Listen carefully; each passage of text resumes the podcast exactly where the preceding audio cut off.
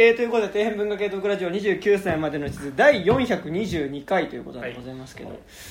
なんか最近その近所の吉祥寺の蔦屋が潰れてセールやってたぜイエーイみたいな話したじゃないですか。でなんか今度三鷹でも潰れるから、まあちょっと悲しいっちゃ悲しいけど、まあちょっと多分どうせね、そのまあ蔦屋が潰れるとそのレンタルで出してた DVD 結構安く売りに出すっていうのをね、はいはい、やってるので、ああまあちょっと行こうかなみたいな話してたんですけど、なんかいつぐらいからセールやるのかなとか調べる目的で、うん、僕TSUTAYA閉店って調べたんですよ、ツイッターで、うん、したら今すごいっすね。ああ、なんか5年くらい前も結構閉店、うん、なんか専用サイトあるよね。あ、そうなんすか。うん、そのオフィシャル、オフィシャルじゃなくて、そのなんか趣味なのかなんか知らないけど、いやそれ趣味じゃなくてプロですよ、プロプロ用のサイトですよ。TSUTAYAがその全国のTSUTAYAの閉店時期、来月ここが潰れます、再来月ここ潰れますが、今のところ判明している情報が全部本当なんかTSUTAYA界の大島テレビみたいなサイトがあっていやなんかそれなんか前その吉祥寺のTSUTAYA潰れた時の話もこのポッドキャストしたんですけど、うんうん、その明らかにプロの人、その最終日1万100円になるんですよ、はいはいはいはい、でなんかドラム缶みたいな、うん、こう大きさ、多分洗濯物をなんかやるような多分業者用のやつなんですけど、折りたたみで折りたたみでバッて広げて、ね、ランドリー用のやつなの、はいはいはい、そこにその要は棚のもう端から端掴んで、うん、トロールいるよね、トロールいるよガッサガサ DVD 入れてく明らかにプロの人っていうのがやっぱ来てて、多分そういう人用のとかって多分それ見てとかだと思うんですけど、それは何そのだってさ別にそのあそっか普通にヤフオクとかなんかそうメルカリとかで売ればいいのか、そうなんですよ、そうなんですよ、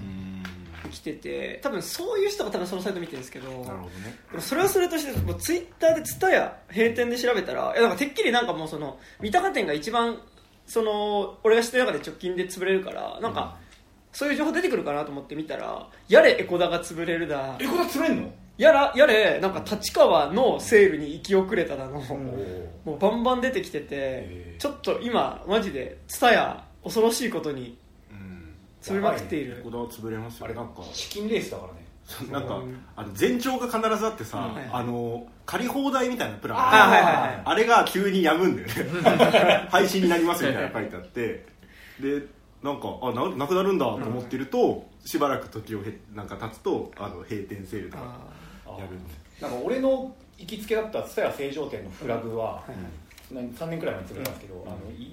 潰れるフラグは。だんだんなんか子供コーナーの割合が増えていくみたいな。ああ、だからそのものをちょっとずつちょっとずつこう減らしていってるみたいな。いやでもね、なんかTSUTAYA潰れて、なんかでも三鷹のTSUTAYAはマジで結構なんか割と思い出深いTSUTAYAだったので、うん、オールタイムベストTSUTAYA、オールタイム一番行ったTSUTAYA、うん、なんかなんだろう、自分の中で育ったTSUTAYA、マイホーム、うん、ホームTSUTAYAは三鷹店、うん、でなんか遠征TSUTAYAがああもうかなり前になくなっちゃいましたけど、吉祥寺のユニクロがあったところの並びにあったTSUTAYAと、うん、あと、あそこですね、渋谷、うん、渋谷と渋谷まで、だから結局ホームTSUTAYA以外は、うん、なんかそのあれですよ、VHS とか、うん、なんかそこじゃないと借りれないのを借りに行ってた思い出があるってあれなんですけど、ホームはね、なんか小学生の頃とか、うん、なんか銀玉ってあるじゃないですか、はい、銀玉が出た時になんかちょうどこう地元の石島くんっていう割となんか漫画に詳しい男の子がいて、うん、なんか今ジャンプでめちゃくちゃ面白い漫画が始まったから銀玉読んだ方がいいって。初期の銀玉ってなんか別にバトルとかそんなしない、うん、なんか1話完結のギャグ漫画だったんで、はいはい、オフビートギャグみたいな、それがやったら面白いっていうん でわざわざ予約して銀玉発売日に届くように買いに行ったのもTSUTAYAだったなとか、うんうんうん、やっぱね、社会人になってからとかなかなか地元の友達とか会わなくなるじゃないですか、うん、なんかTSUTAYA行くとなんかカルチャーに興味ある感じの地元の友達は割と偶然会ったりするみたいな。わかる。TSUTAYA会ってやってないっけ。やってないし、今度やりますか。TSUTAYA会やりましょうか。ただTSUTAYAの思い出を話す。TSUTAYA会やりましょうか。俺ちなみにTSUTAYAの思い出は所ジョージの車に光りかけたってあるのがあれそれTSUTAYA関係あるんですか。TSUTAYA成城店で成城住んでるじゃないですか、はいはい、なんかこう車がブーンってうわってなったら所さんだったってあ確かに俺なんかこの間なんか仕事っていうか、はい、っていうかなんか映画絡みのなんかあれで、はい、話してた人たちと、うん、なんかTSUTAYAの話してて、はいはい、渋谷TSUTAYAでこんな人に会ったんですよって話したら、うん、その人の話を、うん、俺が話した相手の人が別の誰かからも聞いてたっていうのがあって、うんうん、なんか渋谷TSUTAYA会談っていうのが存在しているっていう話とかあったので、確かにTSUTAYAネタは多分、うん、ありますね。まあ、僕も地元のTSUTAYAバンバン潰れましたし、ね、うんうん、なんかやっぱね、相対性TSUTAYA死ぬままってなんかシンジが楽にする。シェアしてはマブなのかマグなのかいまだに分かってない。俺はマグだと伝えるし、でもシンジがお送りするってあれシンジって誰なんですか？いや分かんない。俺シンジじゃなかった。俺女の人だった気がするんだ。俺がよく聞いた。本当ですか？あ、それ2パターンあります。あ、そうなんだ。なんかちょっと俺でもなんか結構どっちかっていうとシンジの方が、うん、シンジがお送りする。俺にとってシンジって碇シンジよりもTSUTAYAのシンジの方が上ですから。そんなことはねえだろ。盛りすぎだよ話を。俺TSUTAYAのシンジのおかげで俺あれですよ、相対性理論を教えてもらったんですよ。TSUTAYAのシンジになんか多分TSUTAYAのなんか CD 大賞みたいなのあったじゃないですか。うん、いや CD ショップ大賞で相対性理論を取ったのはあれ CD ショップ連盟みたいなのじゃなかったっけ？あんでしたっけ？うん、なんかその CD ショップ店員が選ぶみたいなの第1回がシフォン主義だったような気がするけど、うん、それでなんかTSUTAYAで流れてて、うん、なんかすげえなみたいな、で借りたスマトラ系みたいな、スマトラでかまってちゃんと、うん、相対性理論は俺TSUTAYAですよ、教えてくれたの、うん、なるほど。シンジじゃないかもしれない、ごめん、TSUTAYAではあるけどシンジじゃないかもしれない、そう、うん、ではあって、そうですよ、ね、なんかそういうこととかね、そう、うん、まあTSUTAYAがなかったら、まあね、僕らはね完全にレンタル世代だから、うん、なんかね、たびたび言ってるけどやっぱ明らかにTSUTAYAがなくなることによって見れなくなる映画って現状存在してるじゃないですか、うんうん、そのどの配信にもないっていう、うん、なんかフィルマークスでちょっと調べただけでも、うん、やっぱりどこの配信にも落ちてないみたいなのはあるので、うん、結構なんかTSUTAYA潰れちゃってなんか悲しいねって、なんかそれノスタルジックなだけの話じゃなくて、うんうん、結構普通になんかそのまああるいはそれデジタル化してないっていう作品は見れなくなるっていうことでもあるわけで、多分 SD 素材の作品って今後見れなくなるものがいくつか事実上見れなくなるものっていうのが出てくるっていう問題で、なんかそのちょっと前まで、まあなんだろう、上映やれば見れるタイプの映画ってあって、で基本的にレンタルだったから、うんうん、こう、まあ、しかも若干都内だからってのもあるけど、うん、レンタルすれば大体見れたし、うんうん、で頑張ってレンタルすれば見れない作品ってなかった気がするんですよ、うんうん、まあね、うん、それこそTSUTAYA歴でいうとさ、TSUTAYA歴やっぱ後半以降はやっぱりその発掘浪費っていうものが出てきてからはやっぱよりそのかつての旧作みたいなものをやっぱTSUTAYAのおかげで見やすくなってた部分っていうのは一部あったりはするので、うんうん、ね、まあ、発掘良品の是非っていうのも俺はやりたいけどね。お、発掘良品じゃないか、なんか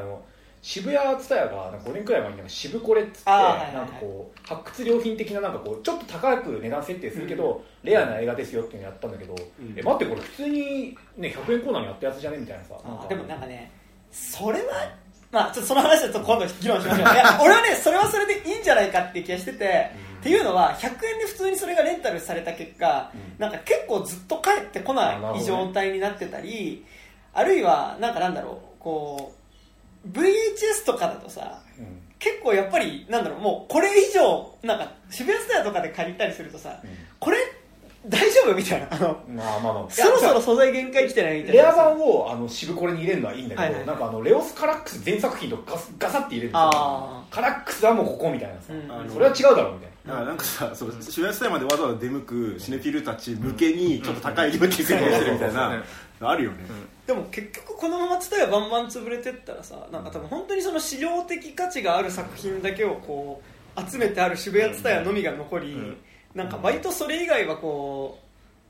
う淘汰されていく流れ、うん、まあなるんじゃないですか、うん、しかも配信もさ、もうそろそろもう拡大は終わるじゃん、うんうんうん、もうそうするとさ、その作品増やそうみたいな競争もなくなってくからさ、うんうんうん、よりなんか旧作も、ね、見づらいというかさ、うんうん、だからマジで最近だから見てるとその、うん、入るので、うん、UNEXT だけがすげえこう、なんていうかちゃんとここ拾ってくれるんだみたいな、もうむしろだからそのTSUTAYAですら、渋谷TSUTAYAですら借りれなかったようなやつを配信で入れてくれるのみたいなのが結構あって、なんかそれやってくれるならまだね、配信でもなんかなんとかなるなって思うけど、本当にね、Netflix とかだから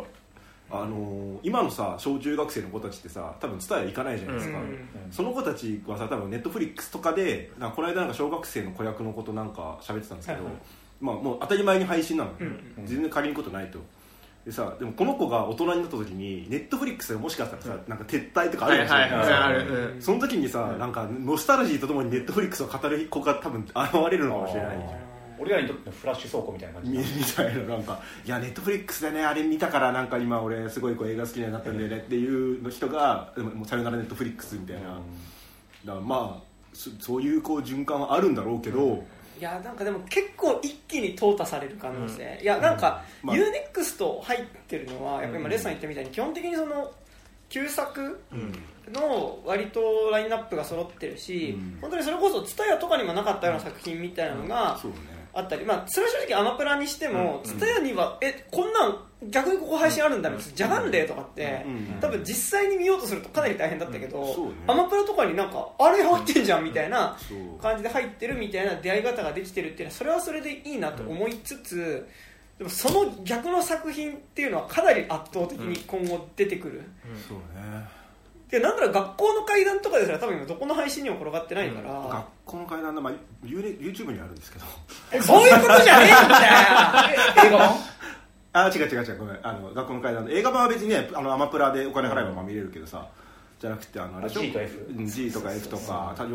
の呪いスペシャルとかね、そうそう、はい、黒沢清系はあそこら辺のあれが甘いらしいです。で、うん、ほらあそこら辺はさ頑張ってみようと思えば渋谷TSUTAYA行けば見れたみたいな状態があったりとかして、やっぱそれ物で残ってることの価値ってさ、うん、そうね、あるけど、うん、そうなんかやっぱそれがなくなる、なんかだからドラマシリーズとかもそうなんだよね、うん、なんかだから俺ずっと6番目の小夜子をもう一回見直したいなと思いながら、うん、あ渋谷TSUTAYAにあったっけ、そう渋谷TSUTAYAにだけあんの、うん、だけじゃないかもしれないけど多分今一番手軽に見ようとすると多分渋谷TSUTAYAが一番近いルートなんだけど、うん、この間でもさ再放送してたか、うん、じゃあNHKのデモンドとかで見れるのかな、多分見れると思うけど、俺だってなんか3話目からなんか1話目と2話目なんか時間間違えてて予約できてなかったんだけど、3話目以降予約して見れた、そうハードディスクに録画して、見ましたよ。なんかね、ちょうど僕らの世代での人たちが今、はいはい、その盛り上がるやつ、はいはい、それこそ学校の怪談とか、うん、小林小夜子みたいなのとか、はいはい、池袋ウエストゲートパーク、うん、この間 UNEXT 入ったじゃないですか、うんうん、ウエストゲートパークはね絶対ほらチャリンするからさ、そうだからなんかこうさそこら辺ってさもうそのドンピシャの人たちにとってはさ、うん、もうハイラー見るみたいなやつとか、うん、なんかそこら辺はまだカバーできるけど、うん、もうちょっと古いやつとか、うん、80年代とかのねやつとかになるともうちょっとだいぶなくなってきましたよね。映画好きだとなんか多分配信に入るか入らないかって正直ペイするかどうかではあると思うから、うんうんうん、って言った時になんかその逆になんかだから最近のその 4K 化して劇場でかけてる映画とかって、うん、みんなはお金払わないけど、うんうん、一部の人はお金払うよねっていう、うん、多分そのコアなファン層っていうのが、うん、ある程度こう最近のウォンカーワイとかめちゃくちゃ 4K やってるけど、うん、やっぱこう想定できてるからあれって 4K 化できてる感じはある、うん、あちょっと別の話この後、うん、今ちょっとした話出てきたんだけどごめん、はい、別にするけど、はい、なんかっていうのはあるなと思いつつ、なんかその映画好きだとさその監督がこの作品を撮るときに影響を受けた作品も見たいなって、うん、インタビューとか読むとさ、うん、なったときに、うん、その作品って絶妙にみんながお金払う作品っていうかそのペイする可能性っていうのが想定できる作品じゃなかったりするから、うん、そこにアクセスしづらくなる、うん、逆に渋谷TSUTAYAとか普通にTSUTAYAあったときとかは、うん、そこへのアクセスはすごいしやすかったっていうのはめちゃくちゃあり、なんかどの監督もザ名作から影響を受けてるわけじゃないじゃないですか、うん、そうですね、うん、結構なんかむしろなんなら監督によってはそのあんまり評価されてないけど自分の世代にとってはすごいとか、あるいは自分にとってすごい影響があったこの作品とかに対するこうオマージュとかもあって作ったんですみたいなインタビューを見た時に、うん、絶妙にないみたいな、うん、配信にないみたいなこととかっていうのが割と多分あるよなっていうのはすごい思ったりよ ねしますねっていう、結構そのTSUTAYAなくなること安くソフトがやるぜみたいな気持ちもありつつ、割となんか見れる作品見れない作品、もちろんその、まあ、言っちゃえば映画館行けばねそのリバイバルとかでかかってる見れるっていうのはもちろんあるとは思うんだけど、うん、でもそれを待つっていうのもなかなか大変だよねっていうのは、うん、そう、まあ、それでもねかかんないやつも全然あるしね、うん、いくらでも、ね、30年後の福田作品とかってねあもしかしたらねレア作品になってる、うん、ないと思うけどねなんかあ配信にあるかうん作品、まあ、てかなんかデジタル化以降の作品っていうのは多分そんなにしばらくはあるか、うん、どっちかっていうとやっぱアナログでその素材撮ってるやつ、うん、そのフィルムとかで撮ってるやつとかが一番、うん、あと、まあ、一番多分やばいのが多分ビデオ系なんで、うんうん、なんかでも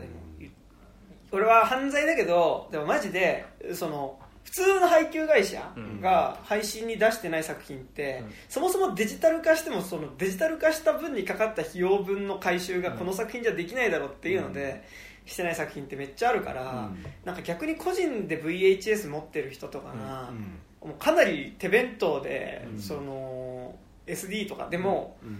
ん、なんか違法なところに上げちゃってたりとかする方が、うん、結果として作品が見れる状態自体は、うんまあありますね、まあ今はさ版権切れたらもうなんかさ今その結構文振りとかでみんなさその版権翻訳権、うん、著作権切れた作品結構みんな好きな人が自分の好きな作品をあれで出しちゃってるから、うん、なんか著作権切れたらそれもやっていいよね多分そうね、うんだからなんかそういうのもねなんかできてきたらいいけどでもなんか切れるまで時間かかるからね、うん、それまで VHS がちゃんと残ってるかみたいなさ、うんうん、保存状態みたいな問題も結構あったりするし、うんうんなんかだから正直個人的にはなんかもう素材というか作品の配信権とか持ってる、うん、でなんか作品によって配信とか想定されてなかったから配信権って概念すらその契約書の中になかったりする作品とかもあるのかな分かんないけどでもなんかね無理くりにでもなんかもう SD でもとりあえず画質悪くても上げるみたいなので上げてくれた方が、ねうんね、いいんじゃないかなっていうのは、うん、昔のテレビ番組だとねなんかその一部のその構図化が、うん、ベーカムで録画したりとかして、うん、なんかもうちょっと素材のいい状態のものとか残ってたりとかするけどそこにすらたどり着かない作品とかって結構多いですから、うんうんうんほら本コアがさ、うん、本コアって本当だった怖い話の最初のね、うん、河野克明と鶴田紀夫がやってたやつが今度そのリマスターされて DVD 全3作品、はいでさ例のうごめく家とか夏の体育館がちゃんと綺麗な状態でもうすごいこう結構豪華特典、うん、高橋さんとその鶴田さんの対談とか、はいはいはい、そういうこうそうそうたる面々の対談とコメンタリー入れて発売し直すっていうのがなんかこの間発表されて、うんなんかこうやっぱなんかこうある一部の界隈でそれが盛り上がると、うん、なんかこうちょっとソフト化とかはされやすくはなるけど、ね、でももうそこぐらいにまでたどり着ける作品って本当に一握りなんですよね。でも本当にそれまでに素材がちゃんと残るかどうかっていうのもかなりねありますからね。あとさ逆にさ値振りがもし潰れたとしたらさ値振りのオリジナルってどうなるんだろうね。そうだよね。まあ権利関係で、まあ、売ってくれればさあれだけどさ、うん、例えばホースガール的なさ、うん、あれぐらいのさ佳作だけど多分そんなにうん、はさ見れなマジ見れなくなっちゃう。なるんだよね。そこら辺ってさ、うん、ネフリオリジナルだけどあれってさその、うん、作ってはいないから、うんうん、多分その配給の段階でネフリが買って、うん、その頭にオリジナルマークをつけてる作品だから。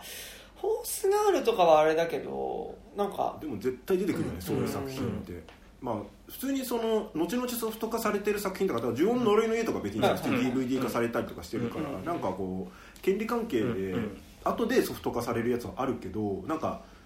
ね、なんか絶妙にそこには絶対行かねえだろうな、うん、でも Netflix にちゃんとあるからいつでも見れるなって思ってるやつってさもう本当になくなったら見れなくはなるよ、うんあとね、そもそもがでもさ見れなくなるとか言ってるけど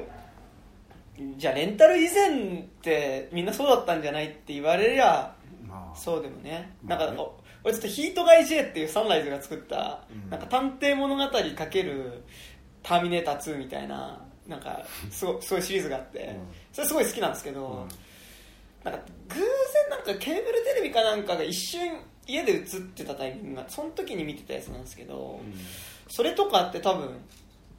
人気なかったんで、うん、ソフトにはなってるけど多分レンタルはなくて、うん、で YouTube にオープニングの映像だけあるみたいな感じで、うん、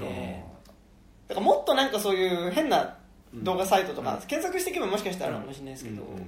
やっぱり正規の方法で見るにはやっぱ多分いや放送してた時におそらく出てたであろうソフトを買うしかないってなると、うんうん、でもなんか多分昔の OVA 作品とかって多分基本的にはそういうことではあるんですよね、みたいですね。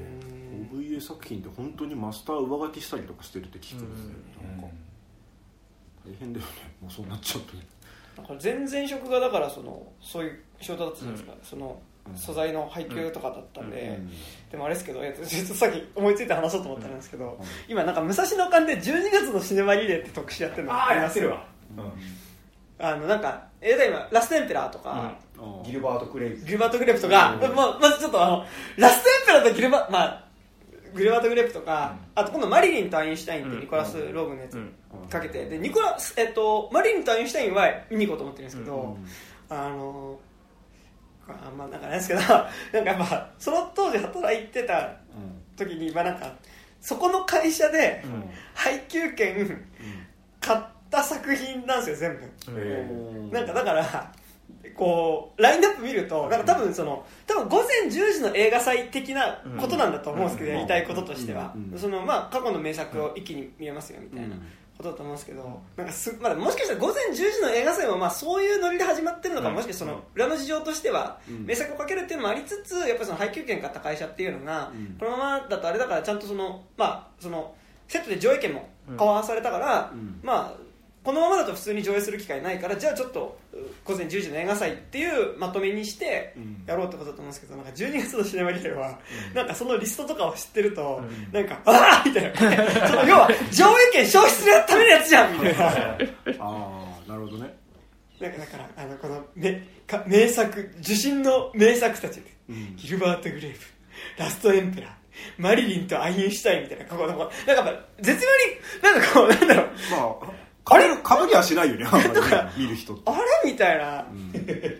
感じ。リラブが全部いい映画だと思うけど、それをさラストエンペラーをさ心から見たいと思う人ってさ、ギルバート・グレープそんなになんか熱量ないでしょ多分。っていうなんかすごいなんかリストのやつじゃんみたいな気持ちがすごいして。まあ大人の事情ってやつですね。でもとはいえそれでね見たかった作品が見る。もちろんマリリンとアインシュタインとかなんかニコラス・ローグのなかなかスクリーンで見る機会ないので、それは行こうかなと思ってるんですけど、まあなんかとはいえスクリーンでかかるっていうのはそれは嬉しいっちゃ嬉しいですけど、ね。そうね、まあしかもラストエンペラーとかベルトルッチョだと今あれですよね。ちょっとあれじゃねっていうね。あれベルトルッチョっても全然死んでるよね。うん全然死んでるけどさ。何かけてたっけな、なんかねギルバート・グレープとラストエンペラーだけすごい覚えてるんだよね。なんかそこかみたいな、そこかってからまあなんかそのリストにあるあれだからなと思うんだけど。まあ名作は別に名作だからね、そんななんか変なラインナップってわけではないと思うけど。そうなんですよね。っていうのは思ってる。でもなんか逆にそういうのでね、なんかとりあえず流すみたいなことがあれば、まあありがたいけどね正直、なんかロメロのさ映画がなんか割とクレイジーズとかもさ、なんかこうすごい見づらかったんだけど、多分デジタル化リマスターされたタイミングでその配給券というかさ上映券みたいなのが出回ったおかげで、なんかここ最近なんか毎年クレイジーズかかってるんだけど、そんなに引きのある映画じゃないからなんかナイト・オブ・ザ・リビング・デッドとかと一緒にかけて初めてなんか興行として成立してんだろうなみたいな。なんか今度だって新聞芸座であれだよ、リビングデッドサーガーオールナイトでやるって言って、あとで普通に昼もやりますよね多分。そう昼もやって、その前の週にオールナイトでやってて、だからナイトから始まってドーンでデイじゃないですか。だから本当になんか夜明けとともにリビングデッドサーガー見終わって夜の朝のね池袋の街に出れるからちょっと暑いなと思って。あと正規の順番なの。そう。あれですけどね、ゾンビドーム・ザ・デッドだけは、日本公開版、なんだっけ、なんか余計なオープニングみたいなやつですよね。12月のシネマリレーかける作品が、クライングゲーム、ことの次第、左利きの女、バラの名前、マリリンとアインシュタイン、カラバッジョ、ラストエンペラー、裸のランチ、黒い目牛、殺し屋たちの晩夏、アナザーカントリー、ギルバート・グレイプっていう、なんかちょっとちょっと微妙にヨーロッパ名画的なラインナップがまあ割と多め、正直ほぼ見てないかもしれない。なんかリワークレフターは見てるけど、なんかラストエンペラーとかなんか他、まあ、バランナーは俺裸のランチしか見てない、うん、そうまあなんかでもその確かに単品でかけたからって客呼べるやつではないけど、うん、こうひとまとめでいくとなんかスタンプラリーみたいに見る人はいそう、うんうん、なんかなんだろうやっぱちょっと中年ぐらいのシネフィルはすごいいきそうだなっていう感じがするラインナップで、それこそ5、60代ぐらいの人とかは多分割とドンピシャで若い子に見せたような映画な気しますけどね、っていうね、12ヶ月の12月じゃなかったです、12ヶ月のシネマリーでした。あ、毎月ランだから毎月ね2本ずつ。あ、なるほど。今だからちょうどあれです。今かけてるのはギルバート・グレープとアナザーカントリー、うん、ですね。あ、でもじゃあ本当に午前10時の映画祭だね。そう、完全にそうの、まあそのあの会社でその配給権を持ってる作品版みたいな。だから午前10時とかもなんかもしかしたらその何社か合同でそういう企画だったのかもしれないですけど、うんうんうん、遠いけどね。なんかだ結構さ、ある時期からすごい東宝のさ昔の映画のラインナップすっげえ増えたもんね、うんうん、なんかあ絶対これ東宝からの人だなって思う、うんうん、まあ、とはいえでもねスクリーンで見れるっていうのはそれはそれでありがたい機会があるっつう、ね、ラドンとかをねそんなスクリーンでいきなり見る機会なんてそんな今までだったらなかったよね。とかその新聞芸座とかが1日だけやるみたいなのがあったけど、オールナイトとかね。ああそうね、それが重心幸男とかと一緒に重心幸男ねある時期この1ヶ月だったら見れますよみたいな組まれ方、しかもその一巻に限らず、まあそのやってくれるっていうのはね、とても確かにっていうのありますからね。はいはい、そんなこれ有料版の感じしないな。確かに今なんかねっていう感じで、ございますが、いや最初にカウントいっちゃってるからなまあちょっとスタイルが潰れていくのは悲しいことでございますね部長の山田です。あ、どうも金内滝稲津アニメーションで、はい、あ、どうもコロナ明けのレイトです。はい、あ、どうも高島です。これでみんなあれ違うか、まだなってないですね。じゃあもう次はわかんない。でも無症状だったら全然、まあ、あれは本当にあるの無表情、それだってさ、ゾンビパニックの時に大丈夫な女の子みたいなことでいるじゃん、うん、ゾンビパニック。山田君でもなった？いや、なってますね、去年なってます。あ、そっか、うん、あ、じゃあもうさ名乗りの順番じゃん。そう、名乗りの順番でじゃあもうラフマン法則みたいなそんななんかファイナルデスティネーションみたいに最後じゃあもう絶対来るわ、絶対来るね。俺もだって無症状だったんならワクチン持ったしとか思ってたけど、もう全然余裕できたから、うん、来るよ多分、うん、2週目とかでも全然ありますからね2回目かかってる人とかもいるんで、うん、僕の職場の人2ヶ月で2回目になったからね。いや、あれねちょっとでもやっぱ想像以上にちょっとしんどかったですね、かかったら。俺どこまでが後遺症なのか未だに分かってないまだ後遺症なのか分かる分かる。だからマジででもなんかその、うん、なんだろう、こう自分がかかった時のかかり方が軽かったから、うん、大したことないよっていう風にはあんま言えないなっていうのは超思う、うんうん、だからもうかかったっていう人に何も気軽になんか言えないもん。もう、うん、なんかほんとさあれなんだよね、なんかこう10日ぐらいさ、はい、何もできないじゃないですか、うん、で寝るしかないじゃない、うん、基本的にで寝てたずっと寝てたせいで今だるいのか、あ、そうそうそうそう、それともなんかそのもうその後遺症的にちょっと体力が落ちてるのか分かんないけど、はい、結構もう、結構精神的に来ちゃう人もいるから、うん、なんか結構その匂いしない件と、うん、あとそのなんとなくめまいみたいな感じがずっとうっすら残るみたいなのは、割となんか俺はコロナ自体の症状はそんな大したことない熱ぐらいだったんですけど、まあ、後遺症すごい長くて3ヶ月ぐらい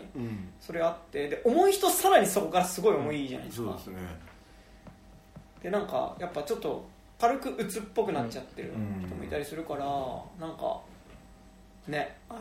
いやわかる、なんか実際にかかると思うよ、なんかあ大変なんだなってだからその反ワクチンみたいな人とかが言ってる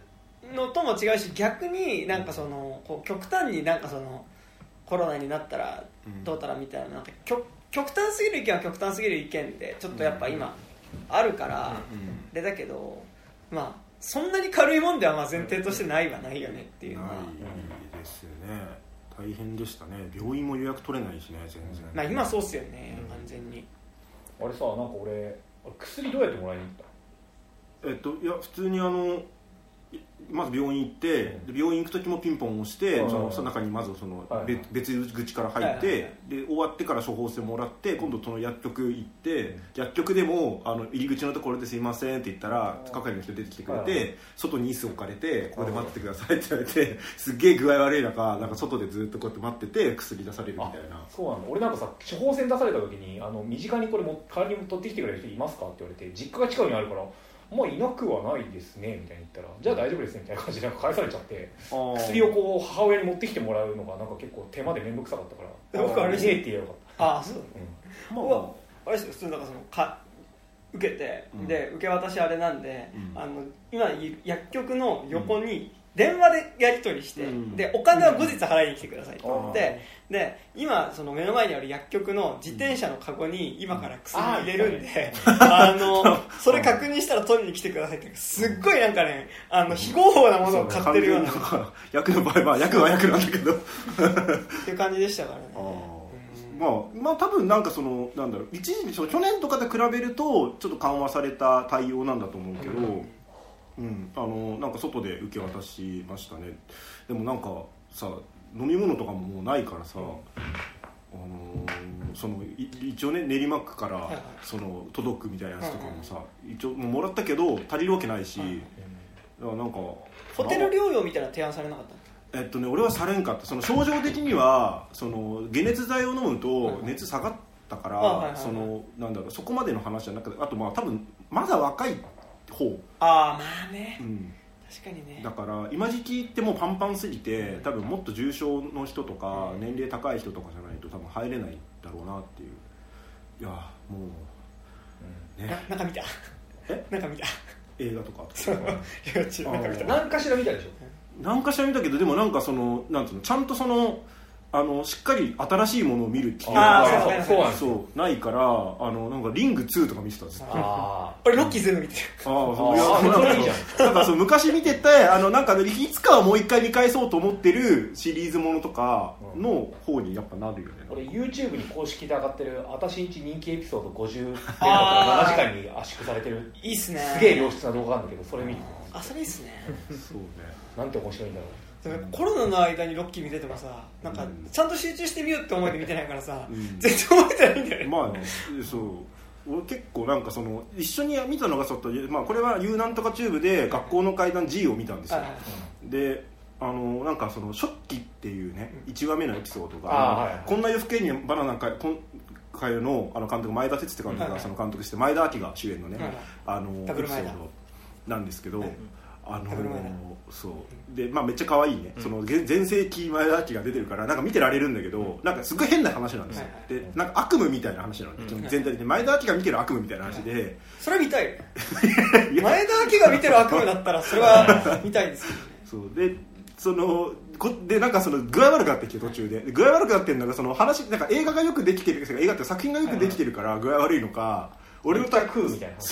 ななんか好きな男の子がいてその子がなんかその給食中にスープになんか人の顔みたいなのがぼんやり浮かんでるっつってそれをなんか飲む、はいはい、で飲んじゃった後にその子がなんかその教室の常になんかお腹が空いてるからっつって鉛筆食い始めたりとかしてどんどん周りから人がいなくなってってこれ何なのかって言うとみたいな話なんですよ。でなんかその間にずっと前田明がなんかこう謎の悪夢みたいなこう光景をいっぱい見るっていうでじゃあ何なのこれは何なのかって話なんだけど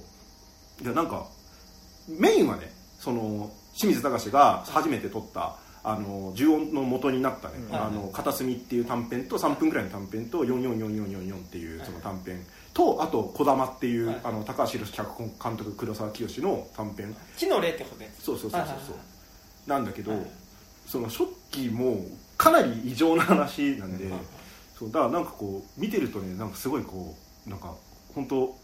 なんていうんだろうなんか熱に浮かされてるんだけど、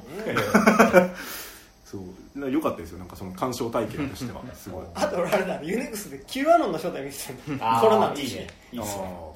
まあでもなんか今だからこそみたいな気持ちになるところは確かにあったけど、うん、でも全然気力が続かなかったなんかその集中力が。まあ、普通にね熱自体もあるしね、うん。なんかでもどっちかっていうとなんか終わった後のなんか。変にめまいっぽくなってる感じがずっと続くのがだけど嫌でしたね、うんうんうん、そうね。なんか今までってさ俺どんな風邪ひいてもさなんかその相対的にさ、病み上がりって元気だったの、はい、なんか前に比べてなんて俺の体は健やかなんだろうって、うん、すっきりした感じする、あれがない、うん、体においてはわかる、ずっと、うん、そう最悪ですよ。そうなんかね、そうなんですよね。でもなんか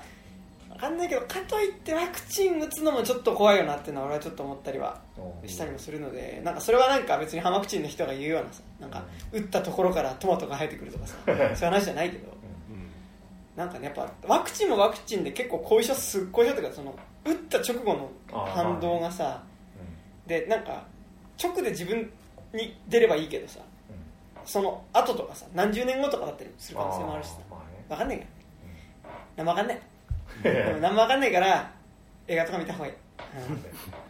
じゃあノープの話しますか。はい、ノープの話しましょう。めっちゃ長いんじゃない今日。やっぱ有料版で切るべきなんじゃないか。まあまあ。30分ぐらい。30分。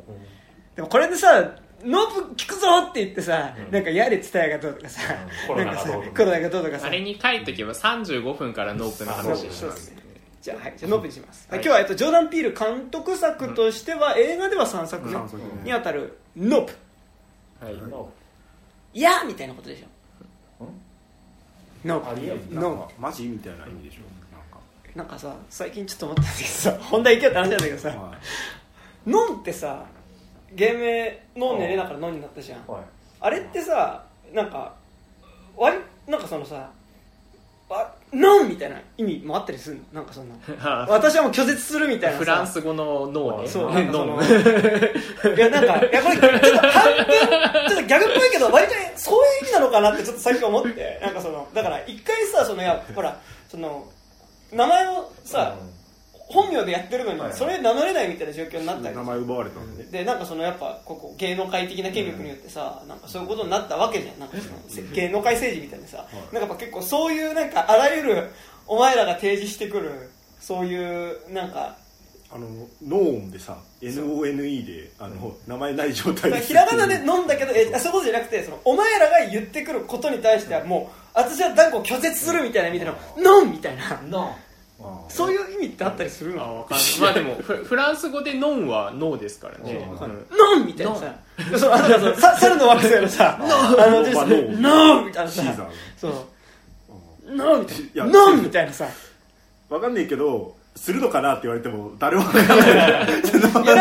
ンじゃねえ、だからインタビューとかでさ、なんかそういうこと言ってたりする、絶対言わんでしょ、ノンノンみたいな、ノンですノンみたいな、仮にその意味だとしても、それインタビューで言ってるのちょっとダサすぎるし私はもうちょっと二度と名前呼ばれないのみたいな、なんか意味もあんのかなみたいな、それ違うか、はい、まあ、はい、ないんじゃないですか多分っていうのを、ちょっとノープのタイトルをちょっと今見た時に思い出しましたはい、はい、全然本題入んねえよだからこう本題に入ることを避けているからなんか、ね、ノープの話したくないそうだからノンなんだけどさみたいな、すいません、ノープの話しましょう、はいはい、はいはい、あらすじです、はい、公式サイトからです、うん、舞台は南カリフォルニアロサンゼルス近郊にある牧場、はい、亡き父から、この牧場を受け継いだ、OJ は半年前に、父の事故死を未だに信じられずにいた、形式上は飛行機の部品の落下による、衝突死とされている。しかしそんな最悪の奇跡が起こりうるのだろうか。何より OJ はこの事故の際に一瞬目にした飛行物体を忘れられずにいた。牧場の共同経営者である妹のエメラルドはこの飛行物体を撮影してバズり動画を世に放つことを思いつく。やがて起こる怪奇現象の連続、それらは真の最悪の奇跡の到来の序章に過ぎなかった。なるほどね、うん、メールいつサハルさんからノープの感想が来てるので、それを読んだらじゃあノープに行きますかっていうね。あれバズり動画を撮ろうとしてたの。バズり動画じゃなくて書いてありましたよ公式サイトは公式サイトで書いてあるから、うん、ちゃんとね、うろうみたいな、うん、なんかでもテレビ番組、うん、なんかにうろうってね買ってくれるらしい、うん、俺 UFO 真相検証ファイルのあのおじさんが買ってくれるんじゃない。あ、なるほどねございます。はい、ラジオネームサハル、ノープの感想ということですね。はい、はい、前回の配信で次はノープと話されていたので、同作品の感想を送らせていただきます。予告で UFO が飛んでいるので異星人の侵略ものかなと思っていましたが、蓋を開けてみると、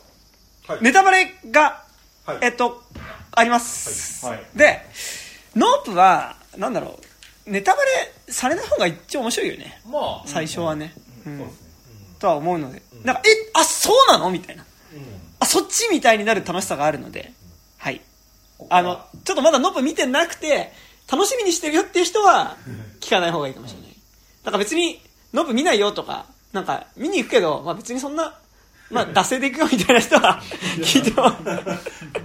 いいかもしれない。なんか自分は乗り気じゃないけど友達に誘われてるとかねあ、うんはい、で予告で UFO が飛んでいるので異星人の侵略ものかなと思っていましたが、蓋を開けてみると怪獣映画であり空飛ぶサメ映画であり、美しき、兄弟映画、兄と妹、映画でしたと、うん登場人物も物静かな兄ちゃんとめちゃくちゃ喋る妹、彼女に振られた電気屋店員、伝説のカメラマン、ウォーキングデッドのグレンなどキャラが強くて覚えやすかったです、うんジョーダン・ピールといえば人種差別を主題としたブラックジョークを織り込むことが多いですが、本作についてはあまり感じ取れなかった印象で、前半の正体不明の存在にビビらされる展開から後半にかけてのほぼ戦闘力皆無の4人が、異形の怪物に挑む展開はジョーズを想像して胸熱でした、うん不満点を挙げるとすれば、G シャンの造形は空飛ぶ人食いルンバみたいで無機質なところが怖いし、かといって主人公の家の真上からゲロ吐いて嫌がらせするところは、隣の家に汚物や動物の死骸とかを投げ込んでくる迷惑な隣人みたいで無機質なくせに、人間性を感じるやんけとさらに怖くなったのですが、終盤の最終形態はクラゲやミノカサゴっぽくなり、生物感が出てしまって怖さが薄まってしまいました、生物感が出てしまうと、ひらひらにフックを引っ掛けたら、ビリビリって破けそうだと、竹井壮を見たく、どうやって倒すかシミュレーションしてしまうので、はい。PS、前回のジュラシックワールド新たなる支配者、楽しく拝聴しました。山田さんの唐突な稲子用語には、犬猫を可愛いと思わない人が稲子用語って仮面ライダーかよと爆笑しましたし、いや、これね、全然違うんだよ。だからそのさ、稲子が、用語なのはだからそのさ、イナゴは作られた生命体であるっていうところがさ前提とあるわけで、それがなんかね人間の都合で作られた生命体が人間の都合で殺されてくっていうのがっていうかわいそうって話だから全然違います。はいね爆笑しましたし、はい、爆笑しててください。はい、山田さんの、俺が考える新たなる支配者には、恐竜が猿の惑星みたく支配する世界になるには、あと数十年かかるよとツッコミを入れたくなりましたが、もしレプティリアン、人型爬虫類の発想があったら、山田さんの、理想の作品になったかも。というか、トレボロじゃなくて、監督、脚本、大川隆法ならレプティリアンを出したかもしれません。ということで、はい、サハルさんからのメールでした。ありがとうございます。ということでね、ございますが、はい、ノープね。ということでございますが、まあどうですか。とりあえず原さんのメールなんか、うん、はい。なんか今一時停止しました。うん、ああ、そうね。ノープね、どっから行っていいのか。とりあえずでもノープは前の配信の時も、うん、あれか激動の話をした時もちょっと後ろで喋ったんですけど、うん、僕は吉祥寺のオデオンって普通の劇場で見ちゃったんですけど、うんうん、まあなんか始まって数分でアイマックスで見ればよかったなっていう後悔はすごいしたので、なんかこれから見る予定の人でなんかねちょっとお金に余裕がある人は極力アイマックスで見た方が、なので作品のテーマ的にもちょっと結構アイマックスって絡んできてるとは思うので、フレームとアイマックスっていうの結構重要だった。だからやっぱ結構そのフレームの話だった気は結構してて、なんかその相手をまあジョーダン・ピールって基本的にやっぱその見られるっていうことをやっぱ常に意識してる監督で、見ることとか見られることによって変わっていく意識とか、その背後にある見る側の意識、見られる側の意識、あと見られることによって変わっていく自分自身の自分像みたいなことは結構ずっと意識的に撮ってた監督 でその意味でいうと結構今作その相手をフレームに収めるっていうことっていうのがかなりこう重要な作品になっているのと、出てくる敵の巨大さっていうの、だからそのフレームに収められるかどうかっていうことっていうのはかなり重要なモチーフになっているので、なんか極力これアイマックスで見ればよかったなっていう後悔をこう見てるとき頭がなんだろう、まあ 100% で集中しながら映画なかなか見れないね。 90% がマックスで俺見てるとして、なんだろうな、 88% ノープを見てるんだけど 12% アイマックスで見ればよかったなっていう意識がずっとありながら見てしまったので、って言いながらノープそんなにアイマックスでかけてる回数も多くないんですよね。減ってってて、私金内先ノープ都合3回ウォッチに行ったんですけど、おすごい、1回目ちょっと通常版で見たらちょっとぼーっとして見ちゃったんで、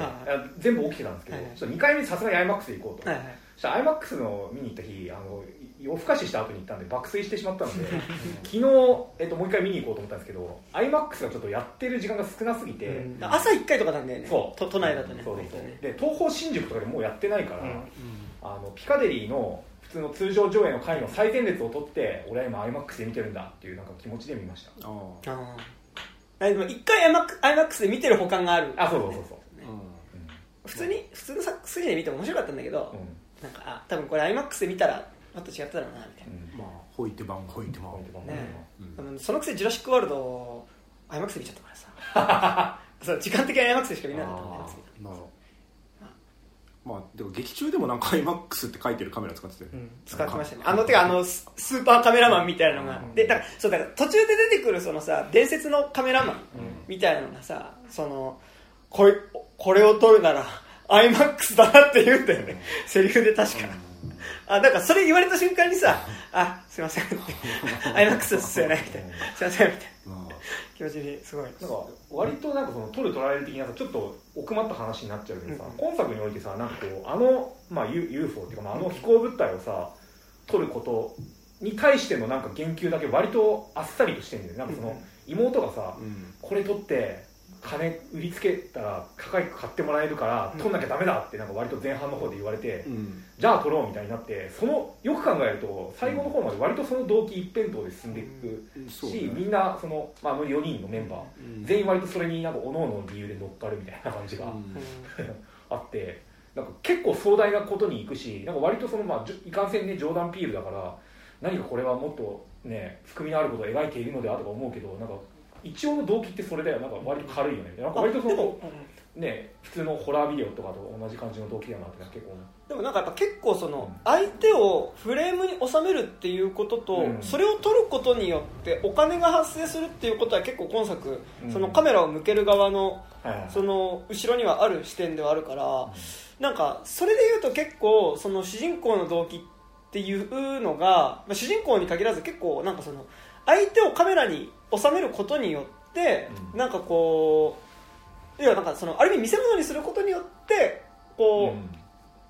お金を得ようとする人たちの試みっていうものが、うん、結構その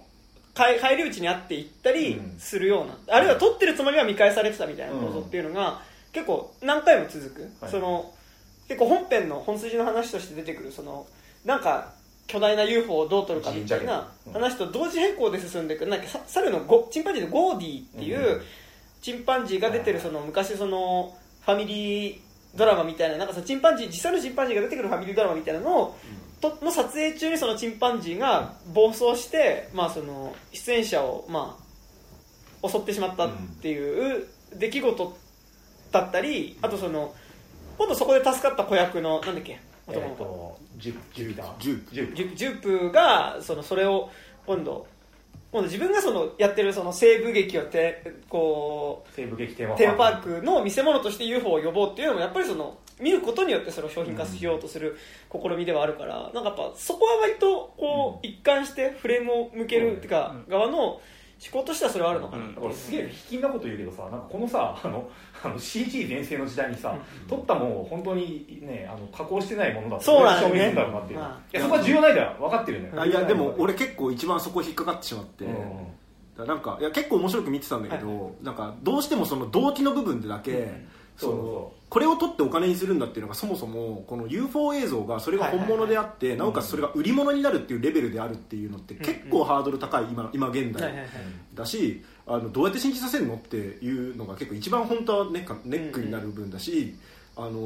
でなんかこうでもそこはさすごい確信を持ってさ、うん、これを撮ればお金になるんだって手で進むけど、うん、なんかちょっとそこが理解できなすぎて、うん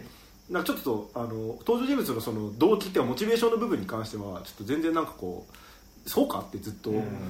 うん、ちょっとなんか抽象的なものとして理解すればあれだけど、うん、なんかリアルなものとして理解しようとするっていう、うんうん、完全にその黒人っていうものが取られる客体であったのが完全に私たちは取る主体ですよっていう、まあ、ジョーダン・ピール本人のなんか、うん、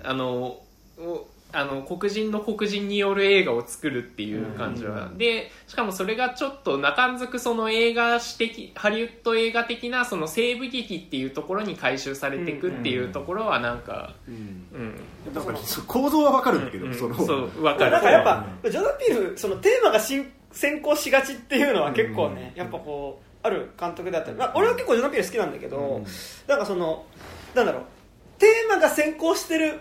そのテーマのバイブスだよねっていうので、うんうん、乗っかってみてなんか割とこう他の作品だったら気になる部分ではあるけど、うん、なんかそこのなんかリアリティの整合性みたいなところは、うん、でもその実際っていうのこの映画のテーマ的なバイブスとしてはまあそれでいくよねっていうので見れば、うん、まあいけるけど、まあ、気になるは気になる。でもなんかそれでいうと今作、うん、結構なんかすごいまあちょっと多分見る見られるの話とか多分行くと多分もうちょっとこう革新に行く話になると思うので、だんだん革新っていうかちょっとこう映画からだんだんちょっともうちょっとこう膨らんでいく話になってきそうなので、もうちょっと手前の3月の話をちょっとしばらくしたいなって話ですけど、なんかなんだろう結構バカ映画になるキワキワだったと思ってて、なんかその人食い UFO とかってか正直人食い UFO でしたなんかこう結構なんかその前半 そのチンパンジーが暴走して人食っちゃった瞬間に、なんかそのスタジオに靴がつま先で立ってるとか、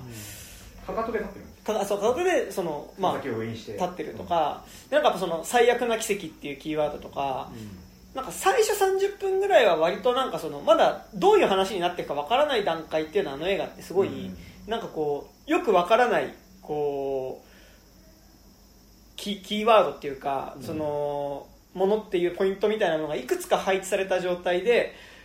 これどうなってくんだろうみたいな面白さなんかちょっと違うけどなんか結構ツインピークスとかに近いようななんかこの不気味なこのいくつかのどこでつながってるかわからないこの物語っていうのはどうつながってくんだろうみたいなこととあまあ物語ってモチーフがどうつながってくんだろうって面白さはありつつこれやっぱ終盤近づいていくと、まあ、この映画が要はその人食い UFO をなんとかまあ捕獲する話だっていう風になってってからって結構なんか俺人食い UFO かなり本当キワキワだったと思ってて、なんかその俺あそこのカーボーイテーマパークで人吸い込んで食い始めてなんかそれを吐いてましたみたいなその父親の体に刺さった鍵っていうのがあいつがコインっていうのがあいつが入ったものでしたみたいな、ってなった時に結構なんか俺てっきりなんかなんだろう別の軸とか別の時代とかとつながる系のあれかとちょっと思って、そのコインが落ちてくるとかって、なんかあ人食い UFO がの食べきれなかったものでしたってなった時にあそうなんだみたいになって結構そっから結構なんかその人食い UFO を どうするかみたいな話って結構なんかアホらしくものになんかちょっとこう途方な感じというかなんか結構笑いながら見るテンションになりがちな方向になったし実際ちょっと俺笑ったりしたんだけどでもなんか結構かなり演出力によってそこがなんかうまくそのなんだろうこうなんかバカっぽさがある点を超えるとなんかちゃんとなんかこっちも物語に乗ってみようっていうよりは、なんかもうちょっとこう背筋伸ばしてたのがなんかこう椅子にもたれちゃう感じっていうか、なんかちょっと馬鹿らしいものを見るみたいな感じでちょっとこう肩の力抜いて見ちゃう感じあるんですけど、結構今作多分物語だけ撮るとそうなんだけど、結構ギリギリ演出力でなんか最後までちゃんと背筋伸ばして見れたなみたいな感じは結構なんだろう結構サインとかのさシャマランのサインの結構、こうキワキワなラインというか、と結構近いのはすごい重い。そうなんか俺サインとの比較で言うんだったら、なんかシャマランとの比較で言うんだけど、そのシャマランの映画見てる時に感じる確かにそのキワキワって意味ではどっちも同じなんだけど、なんかシャマラン映画のそのキワキワってでもこいつこれをマジで真顔で本気で信じてやってんだ、この宇宙人のこと本当に怖いと思ってこいつやってんだっていうことの感動が強いんですけど、なんか俺ジョーダン・ピールって多分ね俺のなんつうのかん感覚に合わないだけなんだけど、趣味じゃないってことなんだと思うんだけど、頭が良すぎて、演出力とか見せ方のセンスによって、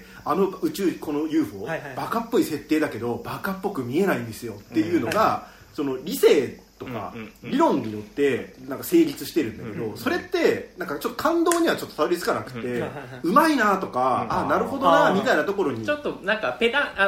意味的には違うけどペダンティックな感じというか、技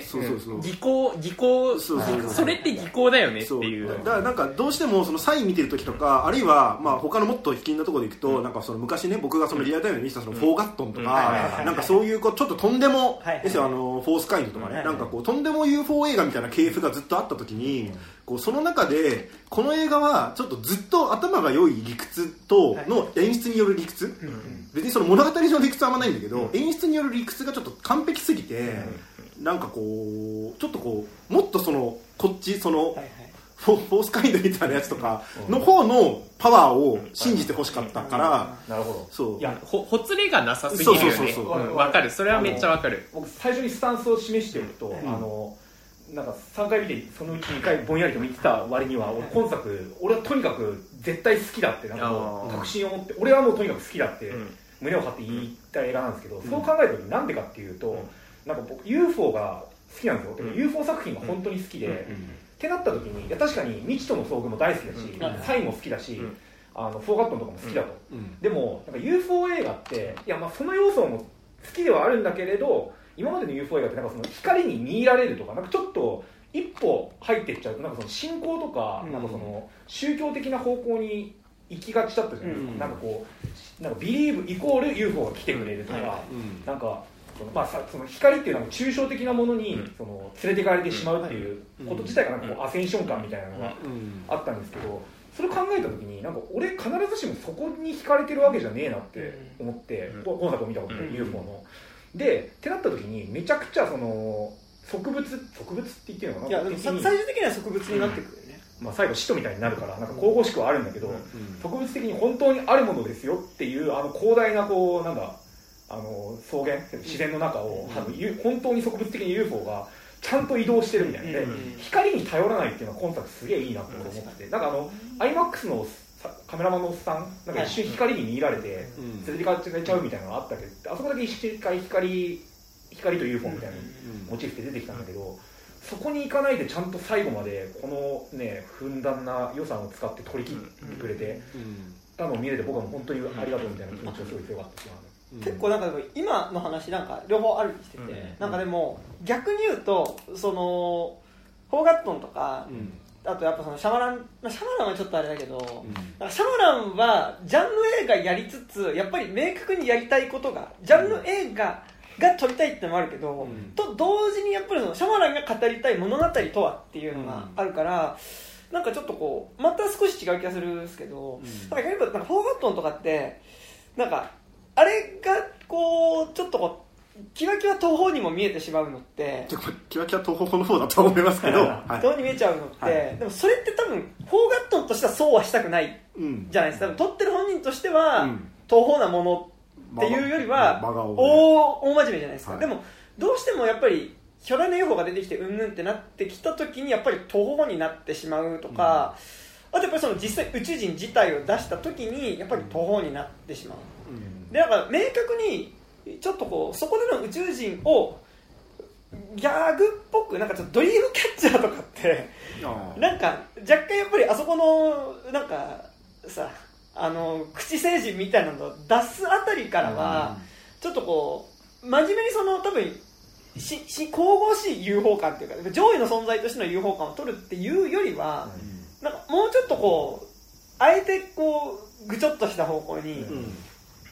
切って見せることによって見せてた気はするんですけど、うん、なんか途中までのノープって割とちゃんとその UFO が UFO であるっていうことを遠にならないバランス感で撮れてはいると思ってて、でかつでも同時に UFO を上位互換として描こうとすると、でも今竹木さん言ったみたいになんか光だけとか影だけとかなんかその向こう側に見えるなんか光の塊みたいな見え方に、まあ、上位互換として UFO を描くとそうなる、あるいは上位互換というか上位存在として描くとそうなるし、あとなんかそのなんだろうこうものすごい幾何学的なもの、はいはい、かつメッセージに出てくる、うん、バカウケとかはなんかやっぱそのちょっとこう幾何学的な形で出すことによって、うん、あれがちょっとこう上位存在であるっていうことは、はいまあ、それを究極がやっぱ2001年宇宙の旅に出さないっていうさ、うん、でもなんかこの映画ってやっぱちゃんと出す、うん、でもそれはやっぱこの映画が出すしいるってやっぱフレームに収めるっていうことをしようとする映画だからやっぱりそれは出てきてでやっぱ最後ビロビロが展開されてったりするあたりってなんかもうちょっとこうなんだろうなメッセージっぽいかなんかそういうなんか上位存在としてのなんかその神々しいものっていうよりはなんかちゃんとモンスターになってるから、うん、どこらみたいなね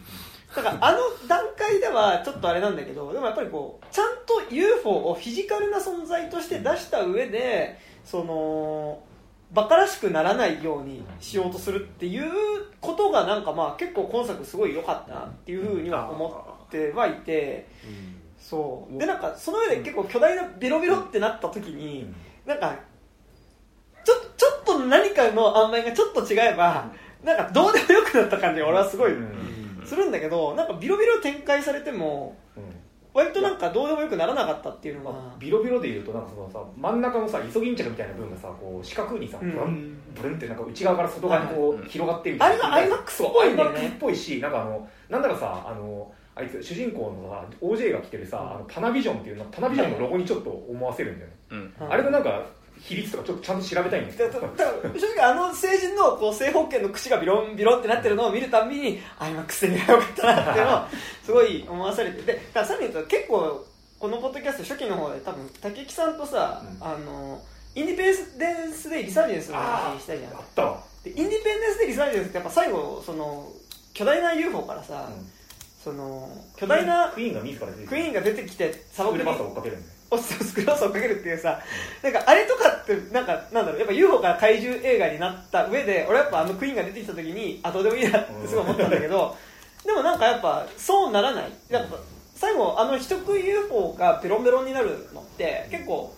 ちょっと若干そのバイブスにも近いというか、うん、UFO っていうその幾何学的な形だったから保ててた光合成みたいなものが、うんまあ、実際もうちょっとなんか生き物っぽくなってきた時になんかあどうでもいいなって思っちゃいそうになるわけですから俺は結構あるけど、うん、なんかそうなんなかったなみたいなちょっと思って、まあ、さらに何だ言うたら神々しくいや、まあ、僕は全くお二人とは意見が違くてもう結構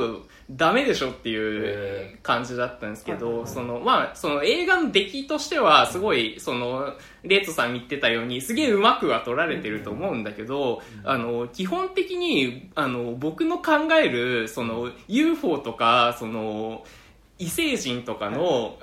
あれじゃん、まあ、基本的にハリウッド映画的なその異星命体みたいなの、はいはい、本当僕そんな好きじゃないんだけど、はいはいはい、UFO に何が惹かれるかっていうとその外部性なんですよ、はいはいはいはい、僕に関しては、うん、そのこの世界ではないどこかの人たちであって、うんうん、だけどあんなそのなんか一瞬でこいつら何か食ってるんだとか、うんうんうん、生物なんだとか分かっちゃう時点で、うん、もうその人間の尺度で測りすぎちゃってて、はいはいはい、ああもうなんかそういうことなんか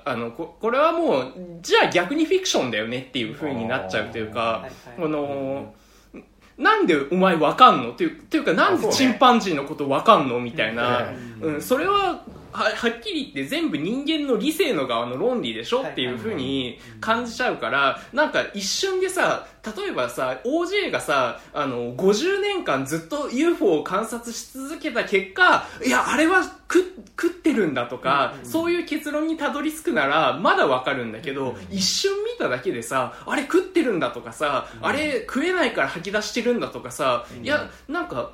その生物だとするならその一瞬だけを見て、うん、それって判断できるもんなのっていうのは思っちゃってそれ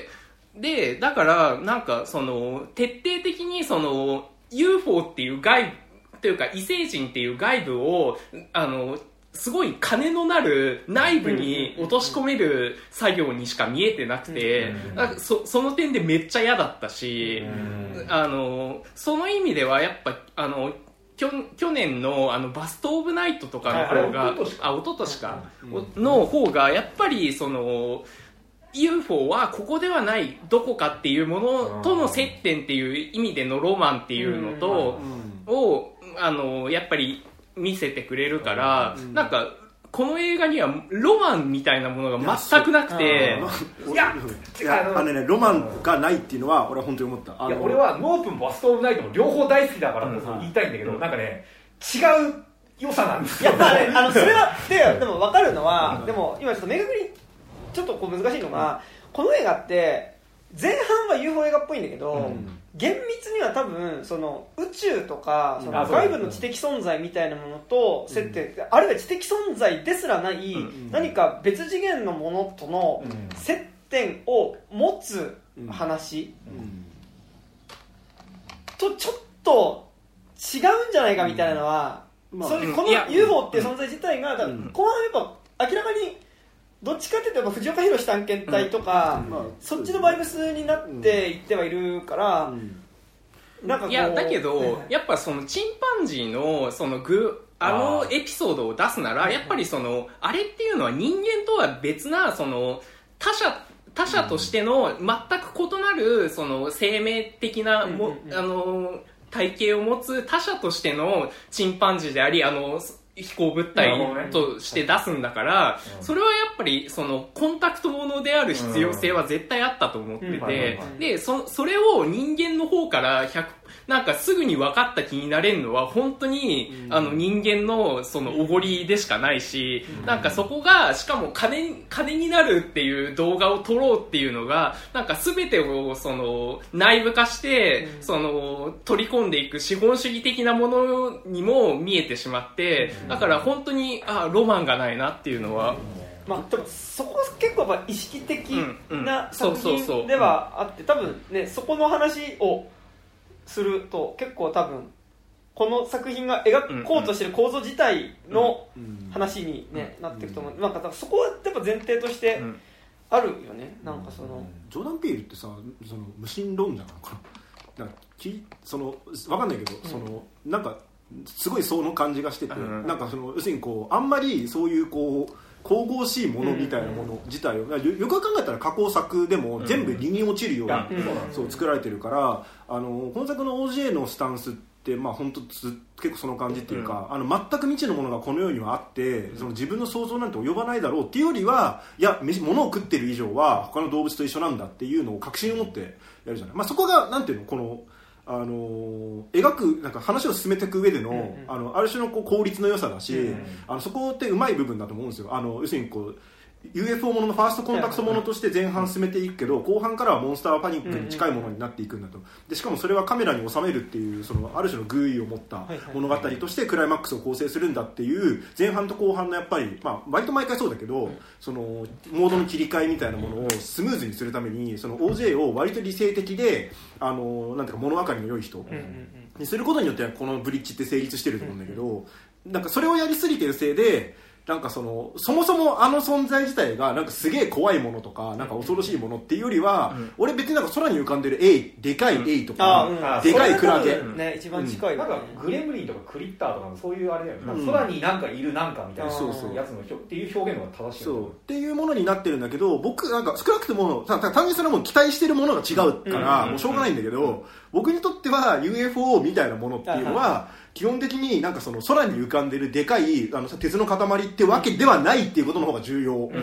だったから、なんかそっからそので、せめてでもこれは生物なんですっていうのな、それは別にいいんだけど、生物なんですっていうんであれば、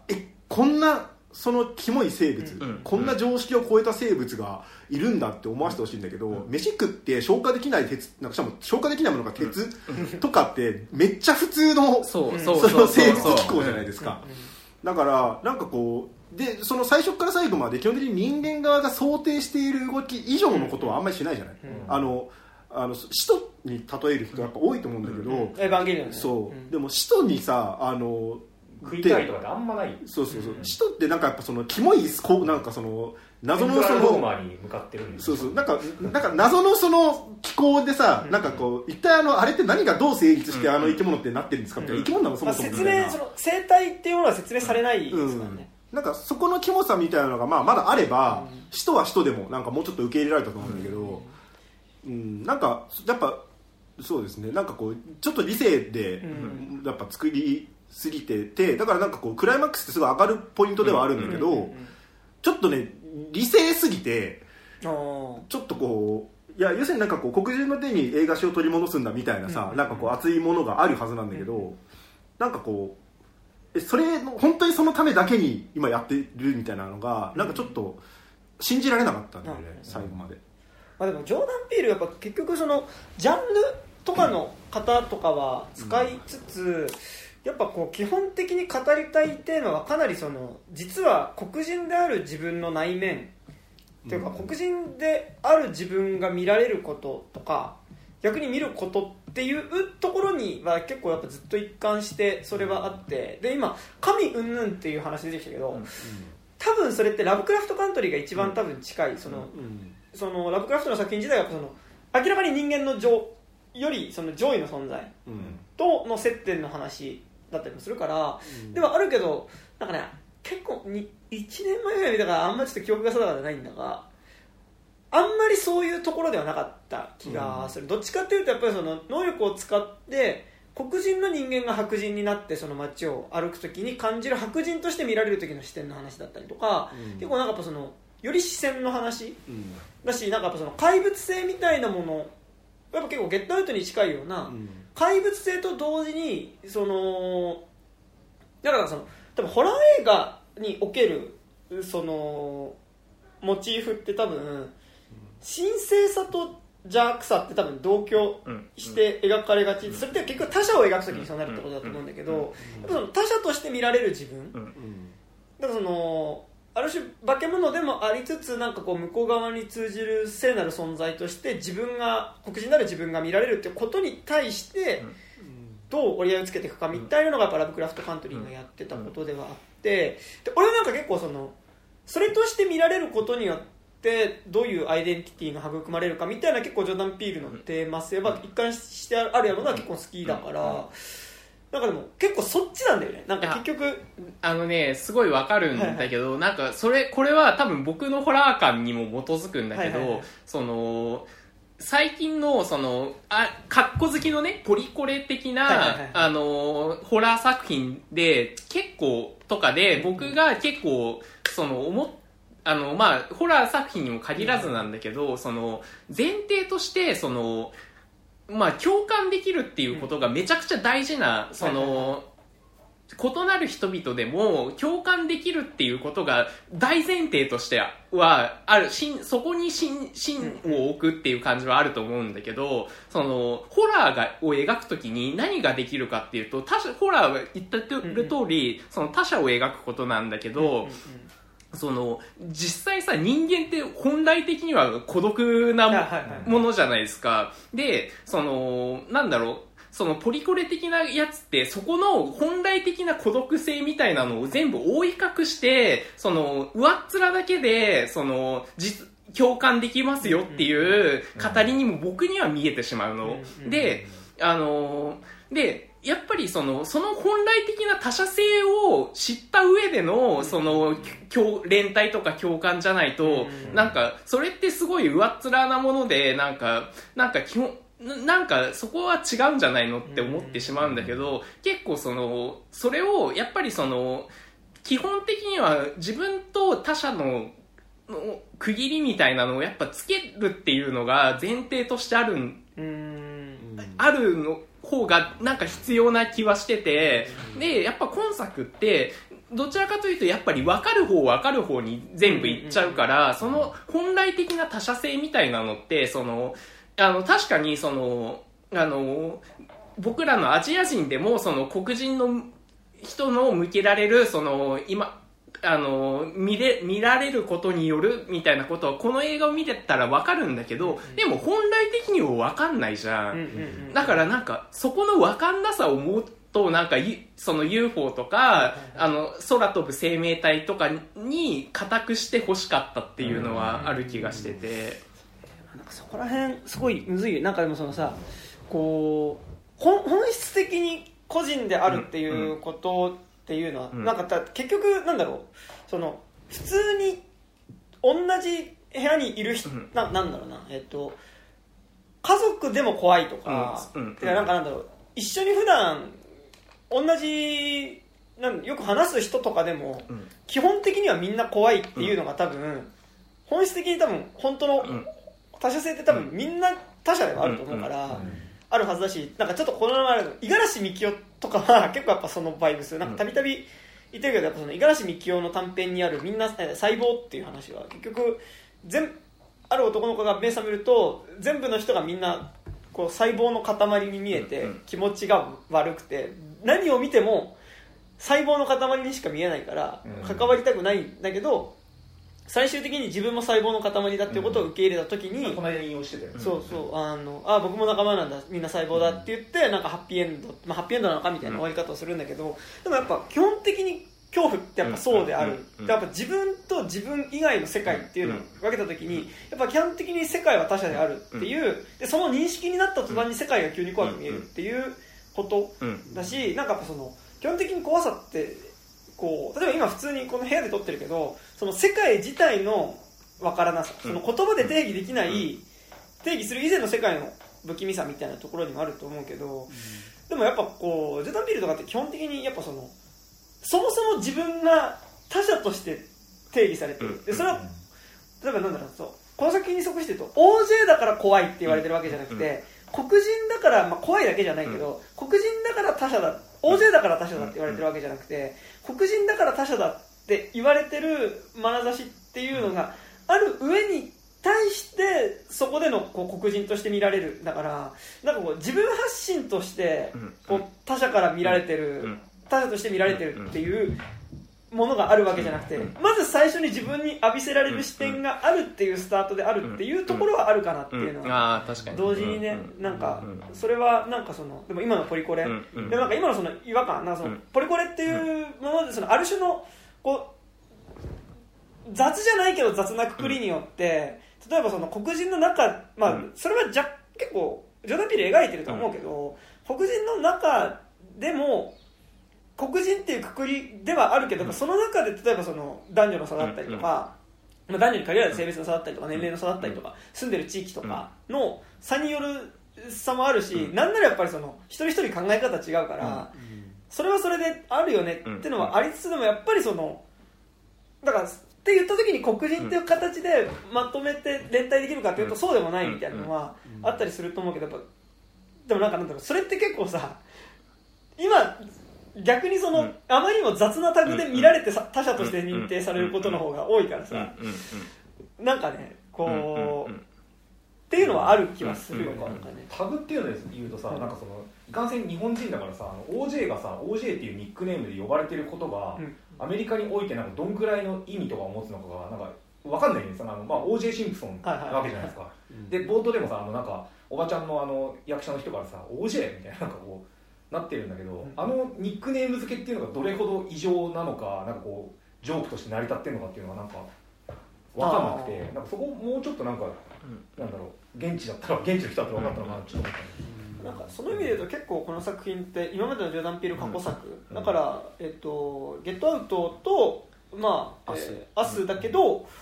まあ、ドラマで言ったらラブクラフトカントリーもあるし、あとまあ制作で言ったキャンディーマンもあるって言った時に、やっぱその黒人である自分のアイデンティティと、やっぱその前提にある見られるっていうことと、逆に自分が見るっていうことで、黒人として見られることによって自分の中に育っているアイデンティティもあるし、でも逆に見られてない時に育ってるアイデンティティっていうのは、むしろなんなら白人だったり、ちょっとこう都市部のちょっとこうやっぱりインテリ層のバイブスではあって、なんかやっぱその貧しい貧困層の黒人みたいなリアリティとはちょっと違うみたいな感覚、でもなんか見られる時は明らかに黒人としても見られてもいるっていうところで育まれてる自分の中の黒人性、それは実際の黒人というよりは、見られることによって黒人ってこうでしょっていう眼差しで見られることによって自分の中に育ってしまう、見られることによって生まれる黒人性みたいなことだから、その視点の話と結構アイデンティティの話っていうのがあるとは思うんだけど、なんか今作割とでもより後者の方、見る見られるの方にかなり振ってる話ではあるなとは思ってはいて、なんかまあ一応大枠その名前がない見られる存在であった馬に乗る黒人である、最初に馬に乗る黒人の映像っていうのがバッて出てきてさ、で結構そこに対する逸話っていうのが結構まあこの映画の割とこう中心の話というかさ、その一番最初の映画は馬に乗っている男の映像、2秒間の映像だったけど、そこの馬に乗ってるのが黒人であったことと、さらにその黒人の名前っていうのは誰も知らないですよね。でただこう映画史的にはその一番最初の映画はその馬に乗った男の2秒間の映像だったっていうことだけが記録されていて、黒人だったこととかは記録されてないっていうことに対して、やっぱ今作やっぱその UFO っていうかまあこの謎のまあ純粋な意味での UFO でね、あ未確認飛行物体なんかそれは UFO なのか、そのいわゆる宇宙船なのか生物なのかも分かんないけど、未確認の飛行物体って言った時にやっぱそれを捕獲する中で OJ が馬に乗るっていうことがさ、でだから一番最初のそのこうフレームに収まってる2秒間の黒人の映像なのに対して、でこの映画自体も映画であるときにさ、この映画の中でもやっぱりその馬に乗る黒人の映像っていうのが出てくるわけだけど、その時にこの映画の中で馬に乗ってる黒人っていうのはちゃんと役名もあるし、なんならこれは馬に乗った黒人の物語ではあるし、エンドロールを見ればこの OJ っていう馬に乗る黒人を演じた俳優の名前を観客も知ることができるっていう時に、なんかその馬に乗った黒人のイメージっていうものをちゃんとその自分たちのものとして取り返していくみたいな、まあ、次におまけみたいな感じでバイクに乗った妹っていうのがね、アキラストップしてました。急に入るからびっくりしたけど、アキラストップしてましたけど、なんかこんなのやっていいんだと思ってなんかね、学生がやるやつであの引用の仕方ってアキラストップオマージュがめちゃくちゃあるんだけどさ、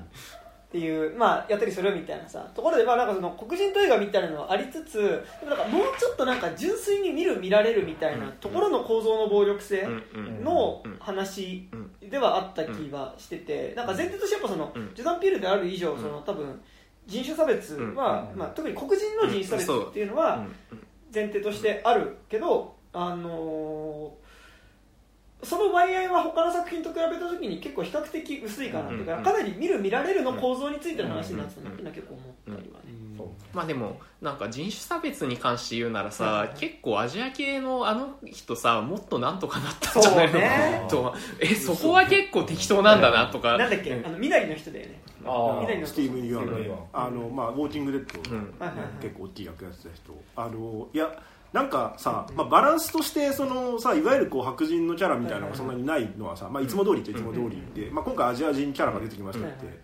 言ってまあそうなんだよね。なんかぶっちゃけその本当にアジア人であるってだけに正直ちょっと見えちゃってるのはで、しかもさ、本当だったらアジア人だって取られてきた客体であるはずなんだから、あれはやっぱ OJ たちとさ共同していかなきゃいけないはずなのにさ、なんかすぐ殺されちゃうっていうからさ、まあ、あれはでもまあそこにアジア人を置いたことは問題かもしれないけど、その何か関連性みたいなものを信じた人間がそんな関連性とかねえよっていう、まあでも絶対で見れば割とそういう話じゃん。ってことは意図的にアジア人にはしてるじゃん、なんかもしかしたら元になった元ネタの番組みたいなのがそうだったってのはもしかしたらあるのかもしれないけど、なんか実際の事件で全然アジア人とかじゃないけど、なんか普通に海チンパンジーがなんかブルーノでしょ、多分アフリカの多分ウィキペディアのブルーノ、チンパンジーブルーノで検索するとマジで怖いウィキペディアのページが出てくる。顔面ほとんどかっさらっていっちゃったみたいな事件がある。なんかそのベビーなんかチンパンジーシッターの人がパン君的な、なんかでもさ、でもあそこってでも多分意図的にアジア人は配置してるじゃん、なんか別にあれ白人の子役でも成立はしてたと思う、まあなんかインディ・ジョーンズの子とかさ、思い出したりしたりしたけど、なんかでもどうなんだろうね。なんか逆にそこでのキャンディーマンとか見るとさ、その簡単にそんなこれは俺たちの話であって、簡単に多分キャンディーマン会の時にさ、キャンディーマンっておそらくアジア人も殺すよねっていう、あれは黒人以外に対してこう襲いかかってくる、都市伝説だから、なんかそれってどうなんだろうみたいな話って結構多分キャンディーマンカーの時もしたと思うんですけど、なんかって言った時にでもあそこでアジア人なんかその自分は理解できる側だと思ってた彼っていうのが UFO だからその、ね、やっぱその何だっけ役名ジャケットあ役名なんだっけジュープがさその自分が UFO をその、まあ、撮影じゃないけど、そのでもまあ言うたらフレームに収めるっていう意味では多分その、まあほぼ見るってことと一緒、なんかだからそのあそこの最初にそのジュープってキャラクターはでちっちゃい頃そのなんかなんだろうなこうあれシンプソンじゃなくてシットコムにまあチンパンジーが参加してるみたいなね、シットコムの子役で出ててでそのねそう異常な番組だよねあったんでしょあるのかなどうなのいやなんか結構すごいなんかあったらしいけどね、でその撮影中にだからそのでなんかあの昔の番組のなんか打ち切りになったうんぬんの話っていうのはまあそれはそれ結構上がるなと思ったんだけど、でなんかこう撮影中にそのチンパンジーが風船の音に驚いて暴れちゃって、でまあ他の主人ジュープ以外の役者は結構半殺しみたいにされて、で特にあの予告でも出てくるけど、そのあるお姉ちゃん役の子はもうその顔の皮を剥がされちゃってしまったと、いうのも足も悪くなっているそうだね車椅子だったもんね、って言った時にただジュープだけはそのなぜかその最後、まあ、チンパンジーに見つかっちゃうんだけど、ゴディに見つかっちゃうんだけどゴディと目があって近づいてきてで震えてるこうジュープに対してゴディは他の役者には襲いかかっていたのに、こう拳を突き出してきてグータッチしてでグータッチこれはベイマックスですけど、グータッチした瞬間に、パン君がね撃たれてパン君じゃねえゴディがね撃たれてね死んでしまうみたいなことがあった時にジュープはなんかあ僕は気持ちを通じられる、んだな出せられるんだなってで、まあ、嫌な言い方するとさで、まあ、結構映画史では結構黒人とチンパンジーってやっぱ結構重ねて撮られてきたし、やっぱその、まあ、ある種その猿みたいなもののモチーフみたいなものは結構やっぱ黒人のメタファーとして使われてきてたりもするみたいな時にさ、キングコングだってねそうねキングコングだよねアジア人のメタファーに猿ってあんないの猿の惑星とかとかなんかまあでもそのさ国連のメタとして結構使われる有色人種とか黄色人がだからあそこで多分あそこでグータッチで聞いた時に多分ジュープの中にはこう非白人っていうところでできてたグータッチだと思うんだけど、あそこってまあグータッチってしかも黒人解放運動のあれだからね、グータッチギリギリできないんだよ、パンッつってパン君じゃないんですよねパン君じゃないんだけどねゴーディみたいなパンッてねこれマイケル・ジャクソンはいで行った時に、でだから彼はその自分一回なんかその他者だと思ってた存在と自分は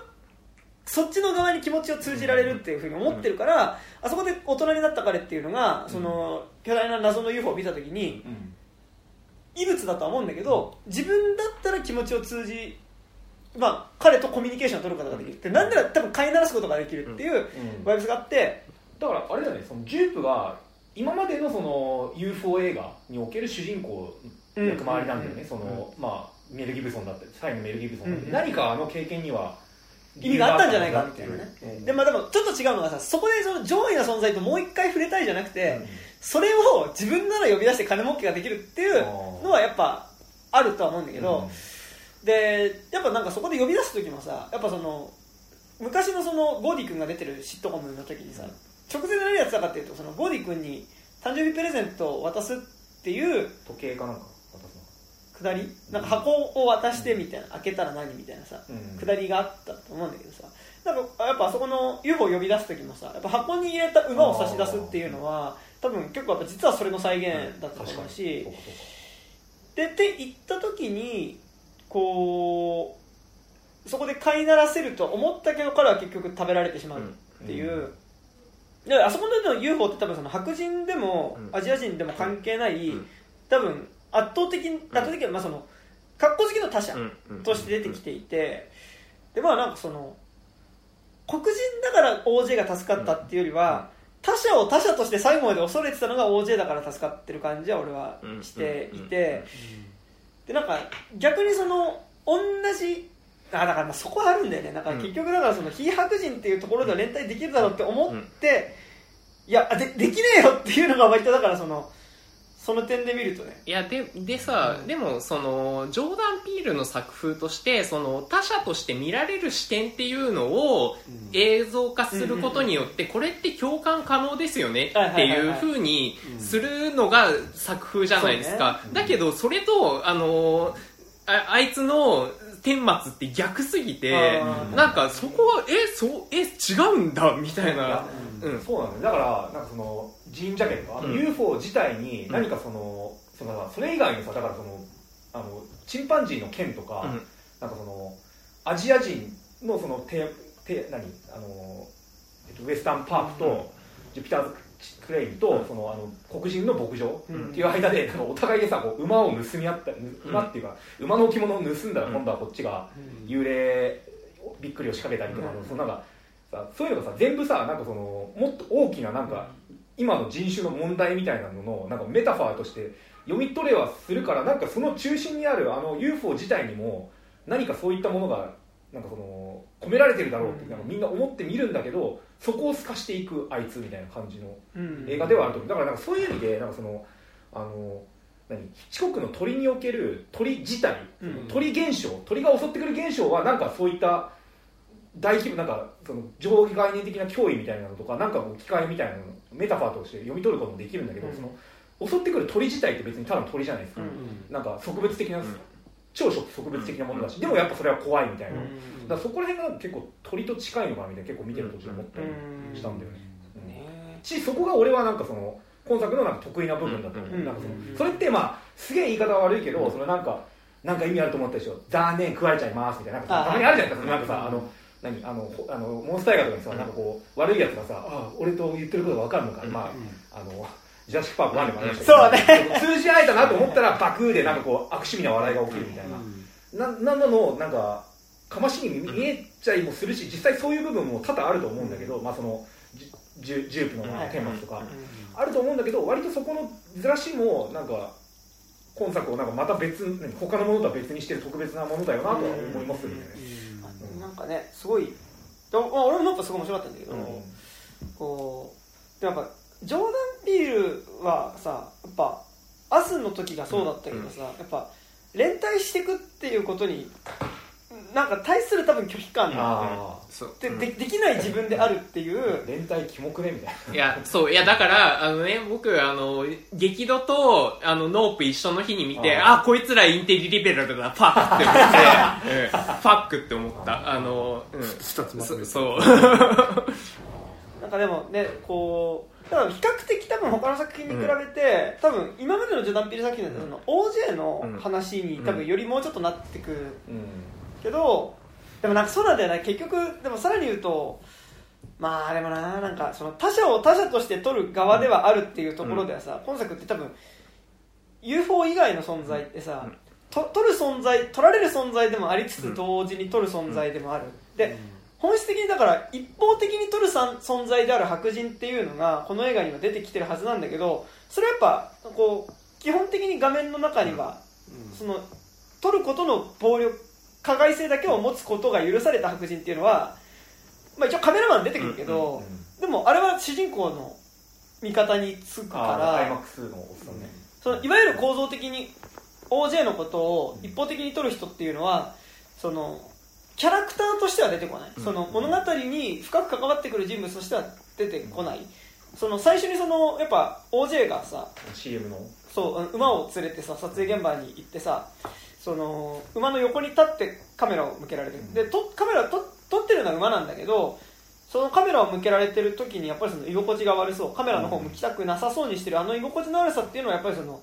夜白人からカメラを向けられる有色人種の居心地の悪さではあるけど、あそこでカメラを向けてくるキャラクターたちっていうのは別にそのいわゆるキャラクターというかその後の物語に関わってくる話ものではないから、となってくると、この映画って基本的に撮る側で撮られる側でもありつつ、みんな撮る側であるっていうことのなんかその視覚のこうさ、相互性っていうかさの話ではあって、その一方的にでもだから、それで言うとこの UFO ですら見る側ではある気はしてて、やっぱなんか結構印象的なのがさ、そのスクリーンに投影された2秒間の馬の動画のカットがさ、多分スクリーンに投影してる映写機視点のカットであるシーン、カットがあってさ、でその時ってその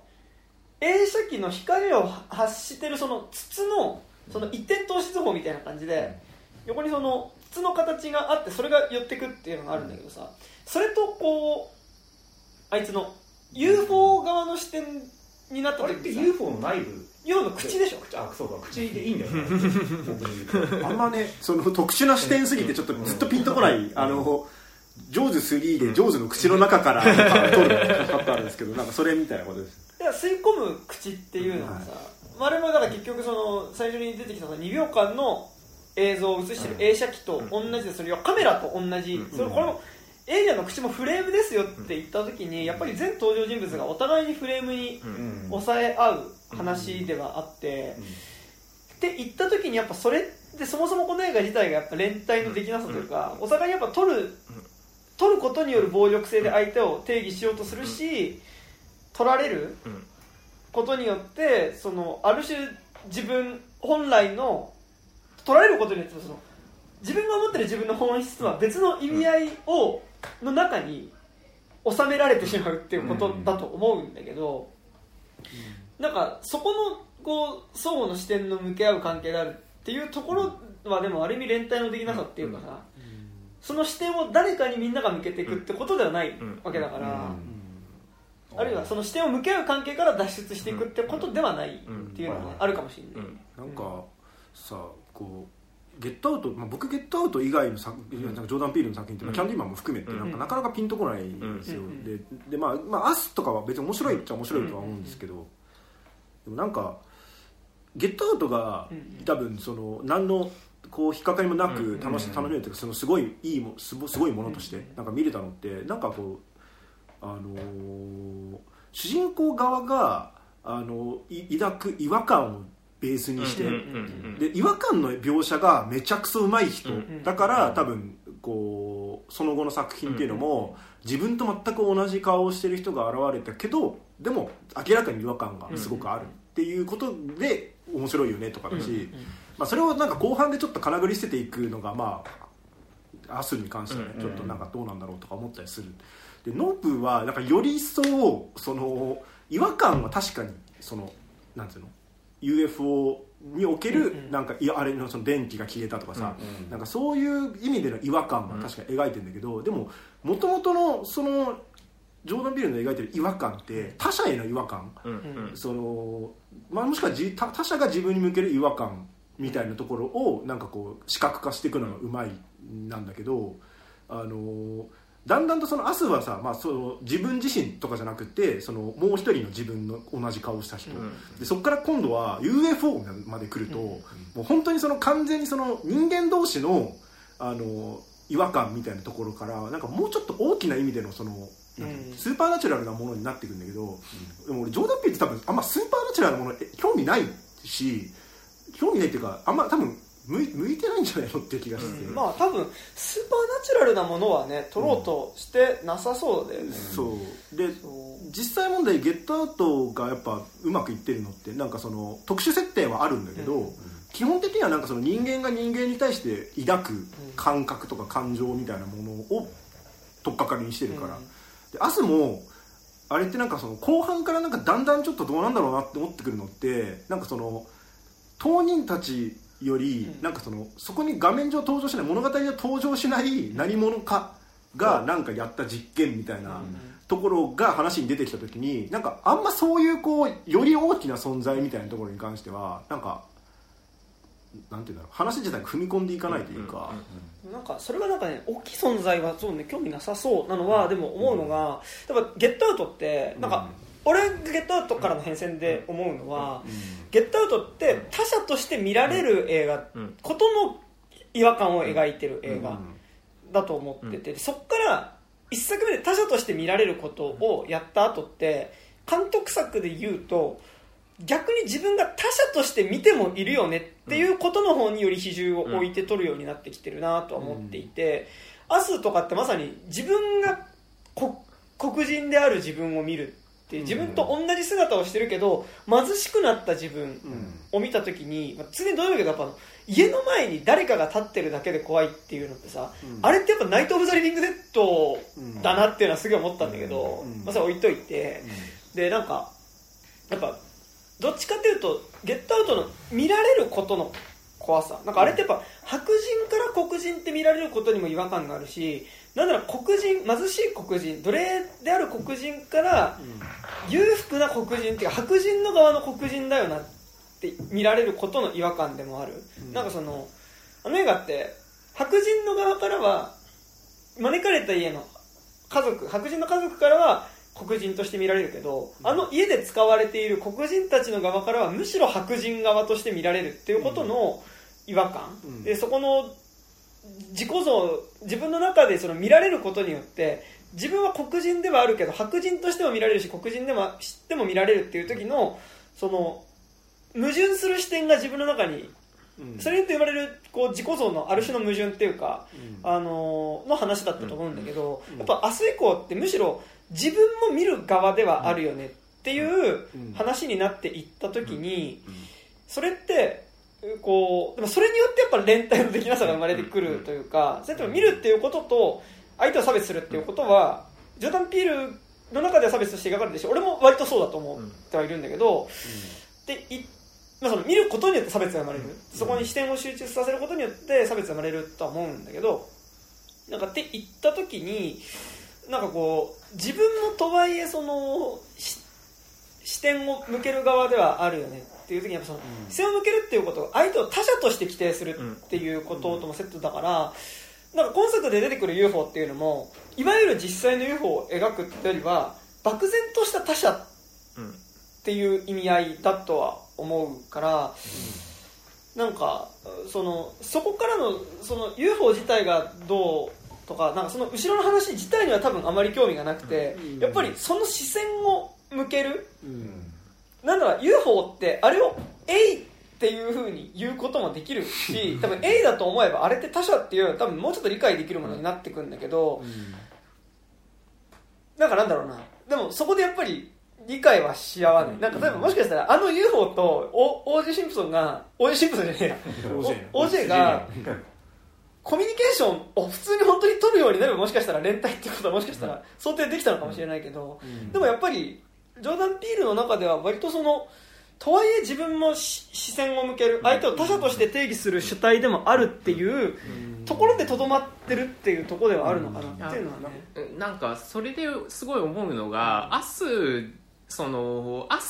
ではさ、あんだけその格差的なことをさ、描いたわけじゃないですか。なのに今作ではなんかその見ることによって金を取るっていう、そこには何の批判もねえんだと思って、なんかそのなんかその本質的にだからあれじゃあそれとアスのあの乗れなさっていうのはなんかすごい似てるなと思ってて、その本質的に自分ってこの社会でぶっちゃけ成功してるし、変革はあってもいいけどなだらかでいいよねみたいな感じっていうのは結構してて、で今作も今の構造自体はそのままでいいよねっていう話でもあるから、その俺が主体となるプレイヤーである限りにおいてはこのゲームのままでいいよねっていう物語でもあるから、なんかいやでもそこの見る見られる関係ってもしかしたらもうちょっとそのゲームのルールによって強要されてる部分ってあるんじゃないのって個人的には思うから、だからなんかいやでアスもそのルールの方を壊す方が先でしょとかは思わないんだなと思って、それがそのリベラルなんかその現状のハリウッドリベラルっぽいなと思って、その辺も結構なんかこの人たちってやっぱりその見せかけ上は見せかけというかその彼らなりのリベラルさみたいなのはすごい切実にはあると思うんだけど、その現実のもっとそのなんていうのその低所得者の白人層たちがトランプに投票することとかに対してはなんかそのなんていうのその歪みにはあんまりセンシティブじゃないのねっていう感じっていうのがなんかそのこのノープにの映画の中にあるその映像を収めることによって金を儲けるっていう構造自体は何ら批判されてないっていうことがにもなんかつながってるような気がして、なんかさ見られる側としてそれをゲットアウトを取って、じゃあ今度見る側の視点として自分のその視点をこう変えていって、でそれがまあノープにまでつながってるんだってそういう風に多分なんか見られる側の視点を描くのはめっちゃうまいなと思うんですよね。なんかその多分ねそれはねホラー映画自体がその被害性の方を描く方が多分向いてるからだとは思うんですけど、でもなんかその加害性の方に目を向けようとした時に単純にホラー映画の構造とちょっと相性が悪いのもあるのかもしれないんだけど、なんかこうそっちに振っていくとなんかこうそのぐらいが意識なのとかなんか それでいいんだっけみたいな、なんか感じにやっぱなる。まあ多分それはだからもしかしたらゲットアウトが一回成功したからもうちょっと難しいことをやろうとしてるのかもしれないんだけど、なんかこういや多分その 見る側の視点っていうことで言うんだったらなんかさっきのそのジュープの扱いとかもまあそうだけど、なんかこう自分自身がどっちかっていうとその加害の側でもあるんだっていうのの、あんまりなんかそこの自己批判みたいなのっていうのはなんかあるようで薄いというか、それはすごいわかる。なんかこういやこれなんか言葉の最後に自戒の念も込めてねって言ってるぐらいのなんかバランス感というか、なんか本当になんかこう自己批判に向くんだとすると多分加害者としての黒人って出すべきだと思うんだけど。てか出せると思うのね、てかジョーダン・ピールぐらいのクラスの作り手になったんだったら多分別にそれもできると思うんだけど、さなんかだからそのキャンディーマンに僕が批判的なのはキャンディーマンをその黒人のヒーローとしていくっていうことがなんかちょっとそれはなんか違うんじゃねえのって気がしちゃうっていうのでちょっと批判的なんですけど、なんかこう加害者側の方の視点っていうのを入れるんであればなんかこうもうちょいちゃんとこうフェアにというかなんかちょっとバランスが危ういんじゃないってなんかその気がするっていう、じゃあ言うならば明日で一番そこに接近はできただから結局それって被害者側の黒人と、だから結局ジョーダン・ピールってそれなんか前の激怒の話っていうのもそうだけど、俺はでも結局貧しくは本質的にはないんだよなっていうところでのやっぱ貧しい黒人には共感ができないっていう感じだとは、なんか多分そのさブラックパンサーでいうと、キルモンガーでは絶対にないな、俺ってとはいえあいつなんだっけチチャラチチャラの側なんだよなっていうことの罪悪感はすごいあるんだけど、でもキルモンガーとの側について行動することはできないっていうことの多分その葛藤で、俺はどっちかというとキャンディーマンは頑張ってキルモンガーの側に行ったのの話だと思ってるから俺はキャンディーマン結構評価してる、それはわかるけどやっぱ自作になるとその躊躇が出るんだっていうのがでもこれなんか前もちょっと話したけど、いやなんか俺でもそのジョーダン・ピールのバイオス良くないとは思うんだけど、やっぱなんか日本のアジア人としてやっぱり若干共感しやすいみたいな、ジョーダン・ピールの視点って共感しやすいなっていうのがあって、なんか白人と有色人種っていう意味ではアジア人も有色人種ではあるけど、でもなんかやっぱこう直接同じ場所にその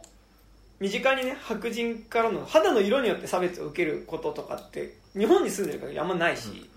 て言った時になんかあんまり自分がその肌の色によって差別される側であるっていう認識って持ちづらいけど知識としては差別される側だっていうことは知ってるし、うんうん、実際に肌の色によって差別されてることがあったり、うん、そういう出来事があるっていうことは知ってるっていう時に、でもとはいえなんかなんだろう、ある時期やっぱこうバブルでブイブイ忘れてた頃やっぱさ、なんか名誉白人とかも言われてたりとかしてたしさ、なんかちょっとやっぱどっちかっていうとなんか世界のそのなんかなんだろうな、上か下かで分けた時になんか上なんじゃねみたいな感覚ってなんとなくうっすらある気はするし、こうって言った時になんかこう有色人種としては差別されてる側にいるはずだけど絶妙にそっちに共感できないけど共感する部分もあるはずなんだけどっていうバイブスでのなんかどっちにも生きづらさってすごいなんかジョーダン・ピールのアメリカに住んでる黒人ではあるけど多分直接的にその黒人であることによる貧困とか差別とかはそんなにリアルな実体験としてあるわけじゃないみたいな感覚とちょっと近い感じはしてて、でその意味で結構やっぱアスのその世界的なその人種とか人種かけるやっぱ貧困のその革命みたいなものが起こった時に、あ俺はむしろ倒される側だみたいな感覚とか、あと今作もやっぱそこら辺結構なんかそこら辺の矛盾って実は綺麗に表せてるようで、なんか結構ジョーダン・ピールってずっとそこら辺って描きたいけど描けないみたいなのはめっちゃある気がしてて、なんか見る見られる側の話でいくとやっぱ結構その同時に俺もでも見る側でもあるしなっていうところで、なんか自分もなんか加害者でもあり被害者でもあるっていうところにとどまってしまって、被害者の側と一緒に加害をしてる側に怒ることはできないっていうのが多分そのより本当に一方的に見られる側で、例えばそのゴーディーと連帯をしてこの映画で言うとゴーディーと連帯をして OJ があそこでカメラを回してたクルーとかに殴りかかりに行くみたいなことはできない。でも逆に言うとこの作品ってカメラを向けることがある種の反撃にもなるっていう意味合いもある気はするんだけど、でも同時にやっぱこの映画ってでもまあカメラを向けることが反撃にもなるではあるけど、やっぱりさここで出てくる UFO は別に白人を中心にしたハリウッドのメタファーではないし、あそれもあんのかな、どうなんだろう、カメラでもあるじゃん一応 UFO 自体は、今作ってでもさ、そう考えると何今までのジョーダン・ピール作品よりもなんか旧来的なその何語り口になってると思ってて、要はさ黒人としての復権をしよう、そのまあ言い方はあれだけど、黒人としての本来なんかその映画の歴史のオリジンである黒人としてのまあ復権をしようとしている主人公と、そのアジア人としてのなんかこうアイデンティティみたいなのをまあ復権というかなんかしようとしているやつらがお互いなんかこうすげえ言い方悪いけど、お互い農場とテーマパークでなんかこう牽制し合うみたいなこうなんか構造って割とあると思うのよ。そこのなんかこうあんま口に出すと良くないけどブラックジョーク感みたいなので、なんかこうこっちに観客に牽制してる感じはちょっとある気がする。同時にさ、なんかその取られるっていうところでは自分の取る側としては加害性もあるみたいなところではあるけど、でも同時にやっぱこの映画俺はやっぱいいと思ったら、その馬に乗る黒人っていう圧倒的に見られる側であった人物が、でしかもそこで馬に乗ってる人物はさ誰じゃなくて、乗ってるのが OJ ですとかじゃなくて、ただの黒人ですらなかったわけだけど、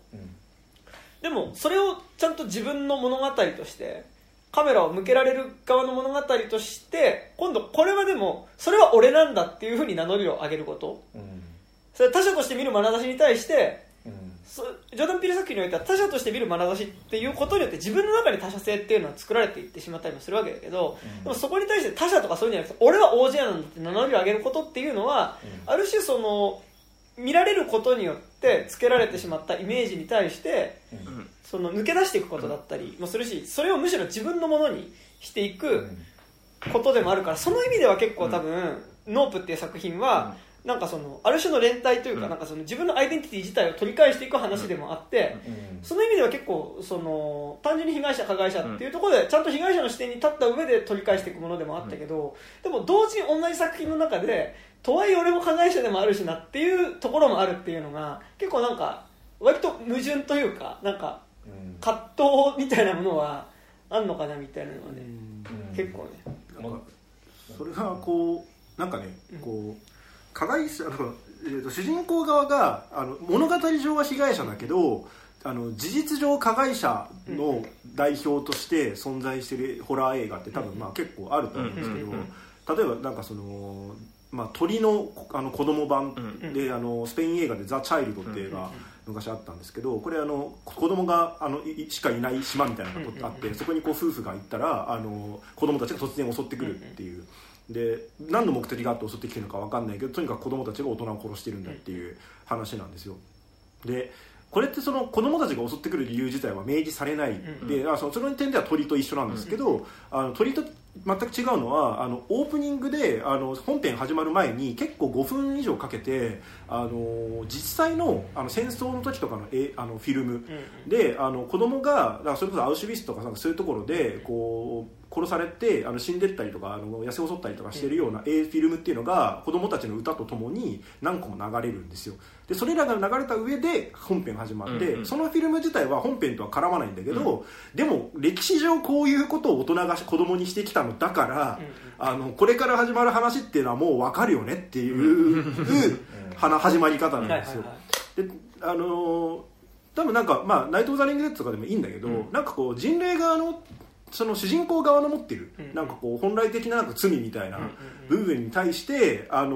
かこう外部の側がそれをバッシン来てるんだっていうのがまあ割とこう成立するじゃないですか。それってホラー映画においてはでなんかこう多分ジョーダン・ピールが割とこう正面切ってやるんだったら例えばそれ多分やった方がいいんじゃないかなっていう気はするんだけどなんかいつも若干その被害者と加害者のこう視点みたいなのがこう微妙にすごいこう中途半端で朝の時も本来主人公って別に被害者側なんだから、うん、別に被害者のまま行けばいいんだけどなんかどっかのタイミングでいやとはいえみたいなことやってんだけど、うん、いやあれってなんか別にそのずっと被害者のまま、うん、でもでいや自分のことを襲いに来てるやつを殺しました、うん、でもその殺した相手っていうのは本来は加害者として物語としては登場してるけど、うん、加害者じゃないですよねっていうのが別に汲み取れるし、うんうんうん、多分それをこそ本当はなんかやるべきだと思うんだけど、うん、なんかこう不安なのかね、そのままやるとちょっと伝わんねえんじゃないかなとかあるのかもしれないけど、うん、それ多分ジョーダン・ピール自体の多分個人の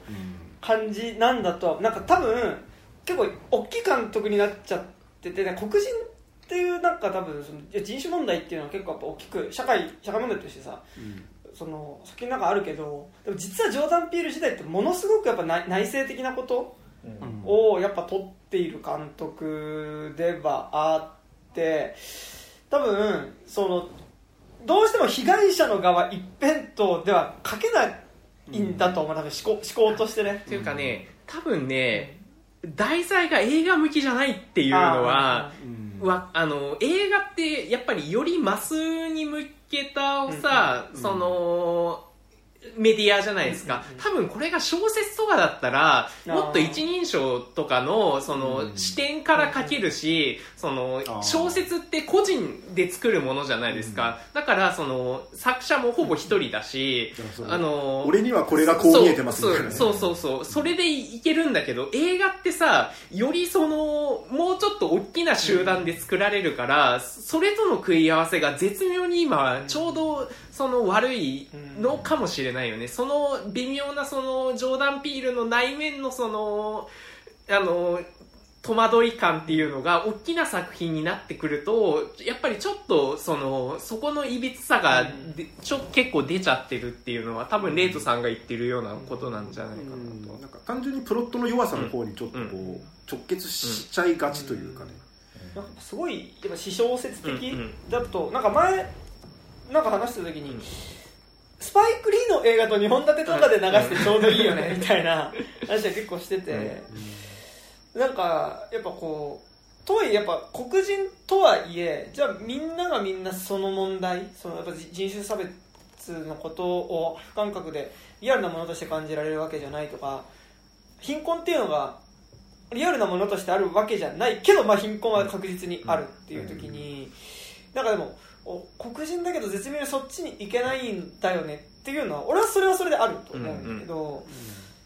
なんかでもこうそれってなんかとそれとは別で、なんかちゃんとそっちでもなんかこう貧しさに対して怒ってるその話と、当事者じゃなくてもやっぱ怒ってる人のものとセットであるべきだとは思ってて、なんかこう別にジョーダン・ピールはスパイク・リーにどう思ってるか分かんないけど、スパイク・リー的なことは言えないっていうのは絶対多分こうためらいとしてはある気がしてて、本気であじれない人が多分ジョーダン・ピールはあじれな主人公ばっかだったで、なんかって言った時になんかスパイク・リーと日本立てとかだとなんかちょうどいいバランス感になるよねみたいな話とかを結構して、なんか俺は結構なんかレンさん結構やっぱジャンル映画として見るなんかその枠としてプロトレアさとかさ、なるけど、やっぱ俺彼は個人の話としてジョーダン・ピールは結構見てるんだなって感じは結構してて、小説的なところとして見てるんだなと思ってて、でもなんかって言った時にでもやっぱジョーダン・ピールはやっぱその多分全力で自分が被害者の側に立って言うことは多分それはジョーダン・ピールにしとっての誠実さなのかもしれないけど、多分できないだろうなっていうのは、なんかそれはすごい実はめちゃくちゃその大衆向けの作品を撮ってるように見えて、ゲットアウトはその大衆さとそれがちょうど良かったんだけど、実はものすごい個人のことを撮ってる監督ではあるし、なんかその例えば庵野秀明とかだったら、庵野秀明めちゃくちゃ個人の話を撮ってる監督だし、多分話自体もいびつだけど、なんだろうな、こう言い方あれだけど、例えば俺がアジア人であるってことは多分庵野秀明作品の中の自意識の葛藤の中にはないし、俺が男性であるはまああるか分かんないけど、アジア人であるとかってなんかよりその社会と自意識の中にある社会と接点を持つ部分っていうものが、それはもしかしたらなんかなくいられてる作品って、なんか純粋に自意識のことを語られてる作品ってだと、なんかそれってやっぱ共感しやすいじゃん、多分そのあれって多分あれは人種関係なくエヴァンゲリオンってああいうちょっとこう自意識を持ってる人だったら内省的な人と関わることが怖いみたいなことを持ってる人だったら共感して見れるけど、黒人だから他者と関わるときにこういう壁があるとか、アジア人だから他者と関わるときにこういう壁があるとか、その障害があるから他者と関わるときにこういう壁があるみたいな自意識になった途端に、それって多分いわゆるみんなが共感できるものではなくなってくるみたいな。ジョーダン・ピールって結構実はそっち、なんかその自意識のことを語ってるけど、やっぱそこに同時に黒人であるっていうことも入ってきてはいるけど、でもそこでの黒人であるっていうことがやっぱこう、例えばスパイク・リー、スパイク・リーは別に自意識じゃないのは、でもやっぱそれとやっぱ社会っていうのの接点がスパイク・リーと近いからあれだけど、やっぱ社会とはちょっと近くいけないなんか、っていうのはなんかやっぱあるのかなっていうのは、なんかまあ私小説っぽいっていう、まあそうはそうなんだけど、でもなんかこうなんだろう、多分その映画撮る、今回の多分そのテーマ的な部分にも直結するのかもしれないけど、なんかこうフレームの外みたいな部分に対しての信頼があんまないように感じるというか、いやなんか僕がさっきから言ってる話って多分その映画の中でその黒人の被害性の側だけを描いたとしても、そこにある加害性みたいなものっていうのはフレームの外の話としては描きうるよねっていう話をしてるし、逆に加害性のみを描いたとしてもそこには被害性っていうのを描写しうるよねって思うんだけど、なんか全部言わなきゃ気が済まなくなってるというか、なんかこうその全部言わなきゃ、ゲットアウトの時は、多分そのまだねそんななんかこう難しいことをなんていうのやろうとしてできる立場でもないだろうから、デビュー作として割とかっちり収めた、でもそれによってなんかこう、でも要するにゲットアウトってのはもっと近づく被害側の話のみでいけるから、逆にそのこのもうちょっとフレームの外のなんかこう加害性みたいな部分の話っていうのはなんか想像の範囲としてリーチできてたんだけど、明日でいやでも俺はそっちも描くんだと、加害性被害性両方とも描くんだってなった時に、なんかこうフレームの中に それこそね物語上鏡み合わせで出てくる人が出てきたってなると、いやなんかこうそうすると本当に映ってるものが全てみたいになってきて、多分ゲットアウトってめっちゃ近くでピント合わせてるのに対して、アスとか今作って結構遠くのソフトフォーカスみたいな感じになっちゃって、逆にその近くの方だとその周りはそのはっきり見えてるからこそその外の射程が結構広く取れたんだけど、今作とかってその逆にちょっと引きで撮ってるから、なんか全体がぼやけてるような感じになっちゃって、その外っていうのが結構見えづらくなっちゃってるような感じっていうのはね。っていうのがまあ、印象論と印象論だけど、なんか構造をずっと撮ろうとはしてる感じはしつつ、広いものを撮ろうとはしてるんだと思うけど、で構造自体がでもこう俺から見た構造っていうところではあるっていうのはね、ずっとあるとは思うから。でもそれって結局なんかその実は広いことを描こうとしてるってよりはその構造で見てる自分、そこでしか捉えられない自分の話でもあるとは思うから、なんかこう実はこうちゃんとほぼ世界とイコールな構造自体を描きたいっていうことでもない気がするので、なんかその部分においてやっぱすごい小説的というか、なんかだからそのちゃんと世界を描いて外部にあるもう一つの差別っていうのを描かなくてもあるってことはできると思うけど、でもなんかどっちかというとなんかその尺での中でとどまる自分というか、なんか多分自分が見れてる半径っていうのが世界では共感できる半径っていうのが世界ではないっていうのを分かった上でその世界を描いてる感じっていうか、だからその意味ですごい小説っぽいっていう感じがすごいしてはいて、多分そのレスさん言ってる方向だと多分ちゃんとよりこう多くの構造を含んで描けてはいると思うんだけど、でも多分ジョーダン・ピールってその多くの構造を含んだ上での視点から自分は見るその側にいることはできないよねっていうのがあるからこそ、なんかやっぱこうある種こう閉じた構造にもなっていくっていうのはあるところは。いやだからなんかそこってさ本当にインテリのさナイーブさでしかないじゃん。まあそうなんだよね。だからなんかその点やっぱりそのスパイク・リーとかってそのナイーブさがないからめちゃくちゃいいのであって、まあだからまあどっちがいいっていう問題ではないんだけど、ただなんかさすがにナイーブすぎねえかっていうのはなんかある。今作もだから鏡を見るとやばいことになるみたいな、割とそこら辺のなんか潜在意識もあるのかな。鏡を見るとなんか馬蹴っちゃうし、そのヘルメット身側型ヘルメットに映るものを見たらやばいから見ないようにするみたいなので、結構そこら辺のなんかメタファーのような気が今聞くとしないでない。なんかだからすごいこうある程度ちょっと理解した上で理解しちゃったから多分何も言えなくなってるのがジョーダン・ピールっていう感じは、で何も言えない状態の自分っていうことを描くことが多分ある種ジョーダン・ピールの誠実さな気もするんだけど、なんかそれとねなんかこう、そこで完結されたよなみたいなところはね。でそれでもその状況にで良しとするっていうことは現状を良しとすることに僕はつながってると思うから、だからすげえ実は保守的な映画だよねこの作品っていうのはすごい思ってるところで、よくないとは、超そもそもの話するけどさ、今作ノープにおいてそれをじゃあ今みんなが言ってることをやるって何をしたらよかった？超例えばでもなんか俺冗談なんかななんか俺それがいまいちピンときてなくて、なんかいやだからこういうなんかあれってよくないと思うけど、なんか普通になんかそのまあジョーズとかのさなんかその、ある意味旧来的なさなんかそのある一個人がいてその人のなんかプライドとかが復権するこうモンスター討伐者っていう風な映画になんかその今までのジョーダン・ピールにあったなんか人種間の話とかが入ってるっていう。ある意味めちゃくちゃアンバランスの映画だと思って見てるから、その OJ の話としてした今作で何かそういう要素自分の加害性とかを描くときって何をやったらいいのかっていうのがよくわかんない、でもなんかなんだろうな、でも一個あるのはだから自分が馬に乗る存在として映画の画面に映ってるっていうのは俺はそれ一個できてたことだとは思うよね。その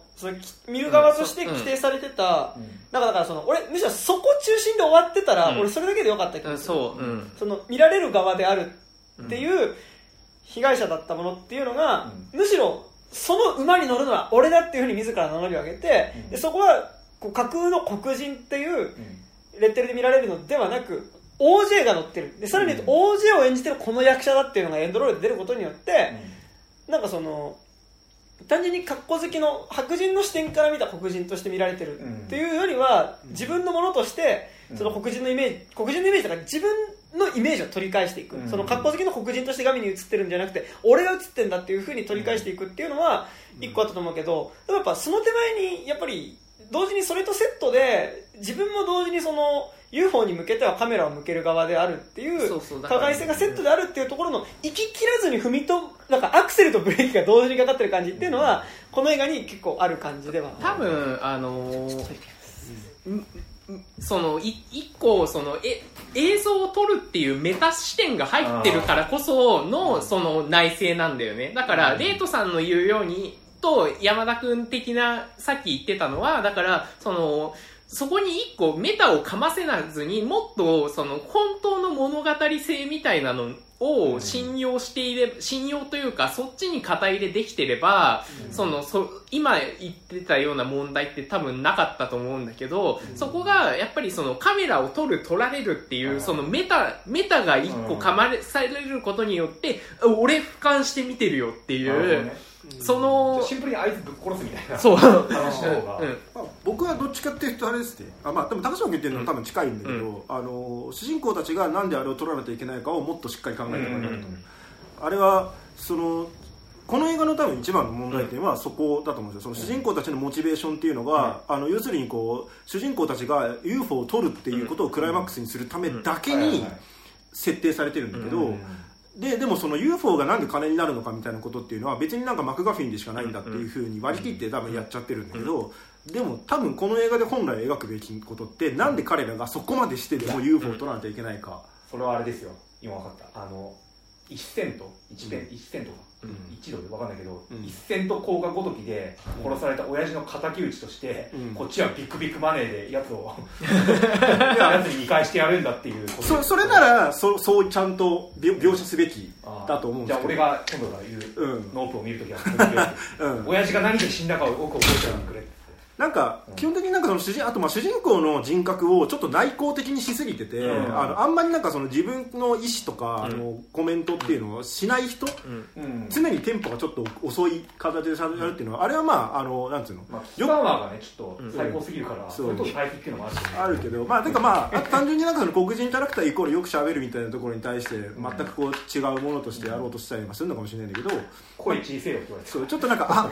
あまりにもちょっとそれやりすぎてて、ちょっとなんか主人公がそもそも何をどうしたいと思ってるのかみたいな部分っていうのがちょっと伝わりづらくなっちゃってたりとか、そのクライマックスに向けてのなんかその取るモチベーションみたいなところっていうのが、いやだってジョーズって言ってしまえばそれがちゃんと描けてるからすごいわけじゃないですか、うんうん、なんでわざわざ海の向こうにまで行って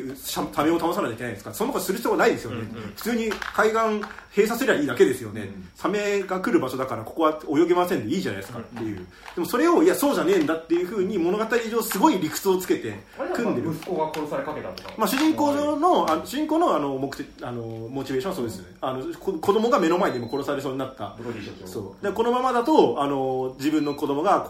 安全な海ではないんだ、うん、だからあのサメってぶっ殺さなきゃいけないんだっていうことを、うん、結構こうあの手この手でこう前半かけてやるから、後半1時間かけてサメ退治に行くんだって、その海にまで出てくるんだってことが描けるわけじゃないですか、うん、だからまあ本当は多分この映画の前半部分ってなんかこうそこのモチベーションをもうちょっとこう強化してあげる方向でやってもよかったんじゃないのかなと思うし、まあ、僕はそれがなんかできてたらもうちょいなんか乗れたと思う、うんうんうん、親父の仇みたいなのがなんかこう、まあ、親父の仇じゃなくてもいいんだけど、うん、本当にこの映画白石浩二の映画に出てくるやつらみたいに、この映像を撮れば絶対に俺らは本当になんかこうもうやべえもん撮るんだよって思ってるやつらだったら分かるけど、別にそうでもないじゃん、うん、そうだね、もうちょい温度が低く、うん、なんかそのモチベーション妹の方にあるけど、うん、妹は割とやっぱ明確に結構主人公が主人公の話だから、うんうんうん、私多分ジョーダン・ピール作品で結構一貫して割と内省的な黒人の青年っていうのがさ、うん、まあ明日以外は割とずっと一貫してるよね、うん、まあ、キャンディーマンもそうだし、うんうん、まあそうですね、うん、まあなんかそこは別になんかいいところっていうか、まあ、新鮮に見える部分なんだけど、だし多分分かんないけどジョーダン・ピール本人の多分投影っていうところは多分にね、うん、なんかその、うん、写真見てるとね明らかになんかこうおとなしそうな男性です、うん、だから黒人のステレオタイプに対してっていうよりはなんか多分やっぱ碇シンジ君イコール庵野秀明的な感じというか、うんうん、まあ自然とそうなってくる、うん、やっぱどうしても自分から見てる見え方っていうところはすごいあるとは思うから、うん、全然そこはいい部分だと思う、うん、別になんかそのスピルバーグの映画に出てくるリチャード・ドレイファスみたいな感じの、うん、なんかあ自己投影してるキャラクターみたいなのってなんかこういいと思うんだけど、うんうん、なんかまあ基本的になんかこうなんかそのゲットアウトが巻き込まれ型サスペンスにすることによってなんかこう主人公側のモチベーションって要するに この状況をどうサバイブするかで割とこう一貫できるし、まあ、明日もまあそうっちゃそうだったと思うんだけど、今回なんか主人公側が能動的に動かなきゃいけない話だから、うんうんね、そうね、最後ちょっとなんか取ろうとしてるのが戦おうとしてるのが逃げようとしてるのが、うん、妹助けようとしてるっていうのは結構でかいんだよね、うん、そうあそこちょっと分かりにくいよね、うん、妹にの方に行きそうだから一回 OJ がこう対峙することによって、うん、俺さ一瞬気をそらせて妹が逃げたらやっぱ妹の方に行って俺反対方向に行ったらなんか俺さあれがなんかマップ筒に丸い人みたいな馬先のエヴァ12話の人みたいなそれやったらちょっとなんかキモくていいですけどね、なんかブツブツブツブツとかですねなのかなとかね思ってどうでもいい話だけどさ、うん、ずっと俺ユーフォリアっていうドラマを見ててさ、うん、学園のアメリカの、なんだろう結構、まあ、セックスと、うん、なんか割とセックスとこう DV とかもこうあるよね、結構割とこうきつめな学園ものみたいなのをずっとシーズン2まで見てるんだけど家電量販店あるじゃん、あ家電量販店で出てきた男の横にいたちょっとぽっちゃりした あれが結構ユーフォリアで俺が結構すごい好きなキャットっていう、ゴスっぽいのシート作ってるそうでだからユーフォリアではなんか最初あんまイケてない女の子なんだけど一回なんかそのポルノハブみたいなのに動画投稿したら一回なんかめっちゃバズっちゃって、自分のオナニー動画みたいななんかね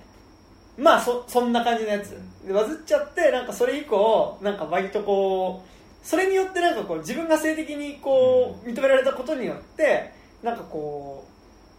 うちょっと自分肯定感持てたっていうこととそれによってちょっとこうあんまり周りのものをちょっと大事にできなくなっていくみたいなの中で葛藤する女の子として出てくるんだけど、あキャットやってなってちょっと嬉しかった似てただけだって同じ役者あの人いいよいいっすよユーフォリア3シーンぐらいしか出てこない3カットぐらいしか出てこないユーフォリアねシーズン 2超良くて、なんかシーズン1の2の途中まで行われてた学園内でのいろいろないざこざっていうのを、ずっとなんか割とこう隅で見てた女の子っていうのが、私はもうそれを題材に舞台作るって言って、舞台化していくっていうことと、それによってどうなっていくかみたいな話になってて、現実じゃんそんなちょっとメタ的になってってね、めちゃくちゃ面白いですけどユーフォリアそう出てるこやってなんかやっぱあれですね、なんか最近結構ユーネクスで海外ドラマ結構見てるんだけど、なんかやっぱああいうの嬉しいよね、なんか別にさ海外ドラマ出てるから俺が見つけたとかじゃないけどさ、してみたいなあの感じ嬉しいですよ。結構ここ10年ぐらいねやっぱ海外ドラマ見てると、そのドラマからフックアップされてきたんだなっていう人はめっちゃ出てきます。見てないけどやっぱドームオブザデッドじゃねウォーキングデッドとかさ多分めっちゃ多いね。ゲームオブスローンズとか見てたらね。ノーマンリーダースとか ねめちゃくちゃあるんだろうし。だしそうね、ウエストワールドとかもね。そうね。あとブレイキングバッドとかね、やっぱ見てるとなんかあもうこっから引っ張ってきたんだなって人も山ほど出てくるけど。ストレンジャーシングスしかわかんない。ああ、ね。ストレンジャーシングスなんか割とみんなバンドやってんだよね。ああね。まあ、ティーンだから。キングフボルとなんか。日本来てましたよね、これね、マヤホークの弾き語りみたいなの動画がめちゃくちゃ良かった。マヤホークって誰だっけ？あいつですよ。あれのアイス屋のバイトしてた一緒に。あのレズビアンの女の子。そうイーサンホークの。あ娘。あはいイーサンホークの娘。弾き語りしてる動画なんです。めちゃくちゃ良かった。まあ、ロープなんですけど、さ、いや俺すごいちょっと今回さ、冒頭からちょっとだけノイズになったのが、ノイズっていうか、すっごいさまつな話、パン君じゃねえや、ゴーディ、俺ずっとシーザーって言いそうなやつには、ゴーディがね、そうだゴーディの動きがね、あんまりクオリティ高くなかったんですよ。 あれ生サルなんかメイキングで人がこう、うん、あれはアンディサーキスじゃない、アンディサーキスみたいな人が、うん、絶対 CG でやって、うん、要するにこうリアルな猿の動きに見えなかったの正直、うん、でいや猿の惑星ってさもう10年近く前の、うん、ジェネシスはね、うん、だけどジェネシスのやっぱ猿の動きってめちゃくちゃクオリティ高い、うん、もうなんか本物の猿だって言われても別に信じるぐらいの動きしててさ、アンディ・サーキスってマジですげえんだなってなんか今回の猿の動きを見た時に人間が頑張って猿の動きをしたやつを後から CG でお絵描きしたやつにしか見えなかったのやっぱ、うんまあ、今作はさなんかよしじゃあ猿本物の猿使って猿が人殺すシーンって東京ロードって本当に殺しちゃったから絶対やっちゃダメだと思ういやそれ別に本物の猿は使わなくていいんだけど、いやだからこの映画では動物は死んでません人は死んでるけどね頭にやっぱアンディ・サーキスレベルでモーションキャプチャーの猿の動きできる人ってやっぱ意外とやっぱいないもんなんだなっていうのは今回やっぱ見て思ったし、なんか CG の技術だけの問題じゃないんだっていうのが、でもそれはあとあれですね新幹線とさ、うん、女神の継承のさ、うん、やっぱゾンビ振り付けの人とかもなんかだからやっぱすごいよね。でしかもあれ本人じゃなくて振り付けでやってんだもんね、うん、とかはすごいよね。やっぱ非人間の動きをこう、ね、ちゃんとやるっていうのは、うんうん、あれもバレエダンサーとかやってね、マリグナントとかも、うん、ああそうね第2形態って、うん、なんか第2形態、うん、猿ってさむしろむずそうでな、うん、そのやっぱ、うん、似てるからそう女神の継承とかさ多分鳥とかの動きだと思うけど、うん、動きとしてはなんか鳥とかって逆になんかギガ化しやすいというかさ、うんまあ、人間と近い動きじゃないからさ、うん、首の動きだよね、女神の継承における鳥っぽいなと、うん、っていうこうさ、まあ、鳥っぽいとかはあるけどさ、猿ってね高島君言ったけど人間により近いからさ、うん、あこれは猿じゃな人間じゃなくて猿だなって思わせる説得力ってさ、うんうん、でも俺今作はなんかその猿の動きをそんな知らないからうまいうまくないはよくわかんないけど怖くはあった。ゴーディーとこっちにピュッて目が合っちゃう瞬間とあと近づいてくるところは1回目見た時にはうわあいつ来るんだみたいなもうでもなんかね歩き方がねなんかチンパンジーじゃなくてゴリラっぽかったよね。うん、そうあんまなんかこういうか殴るときなんか見たことのあるチンパンジーよりも、うん、なんかスムーズに動きすぎてるというか、なんでみんなそんな類人猿詳しい？いやゴリラってすごい背がピンとしてるのに対して結構チンパンジーってそんなにそう猫背だからみんなさどうしてだ天才志村動物園的な、そんな俺ね知識ないよ。いやなんだろう、その過去に映画とかなんかそういう映像でなんか見たことのあるチンパンジーのチンパンジー像からちょっと離れる。まあ俺の中におけるやっぱ映画のチンパンジーってやっぱアンダーグラウンドのチンパンジーね。やっぱ一番あれ生チンパンジーですからね。俺ドンキーとディディの違いぐらいしかわかんないです。生じゃねえし。生じゃねえ。なんか補正するか。チンパンジー味のやつだね。まあ本物ザルなんかそのモンキー社員とかね。あったね。出てくるなんかこう。あれ小ザルじゃん。まあそうだけどあれはだからチンパンジーじゃないけど、うん、でもなんかこう本物ザル見るときの動き見るとやっぱ本物ってやっぱ無駄な動きが多い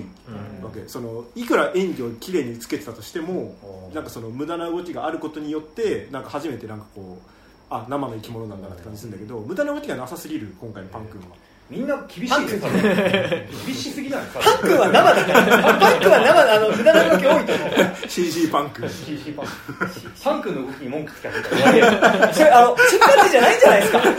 志村動物園見ながらこれちょっとパン君の動きが。でもそれはもしかしたらあるかもしれない。こうやっぱ人慣れしすぎて。俺はだから呪詛におけるイモムシの動きは。ちょっとなってないけど、それも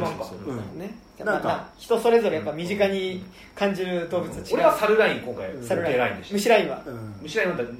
なんかいやでもなんかあんだよね、その CG で描いてるから、まあそれは CG だよねなんだけど、なんかでも CG だけどこの動きはキモいからなんかいいとか、なんかその CG で描く時のねセンスってやっぱあるなと思う。でもなんか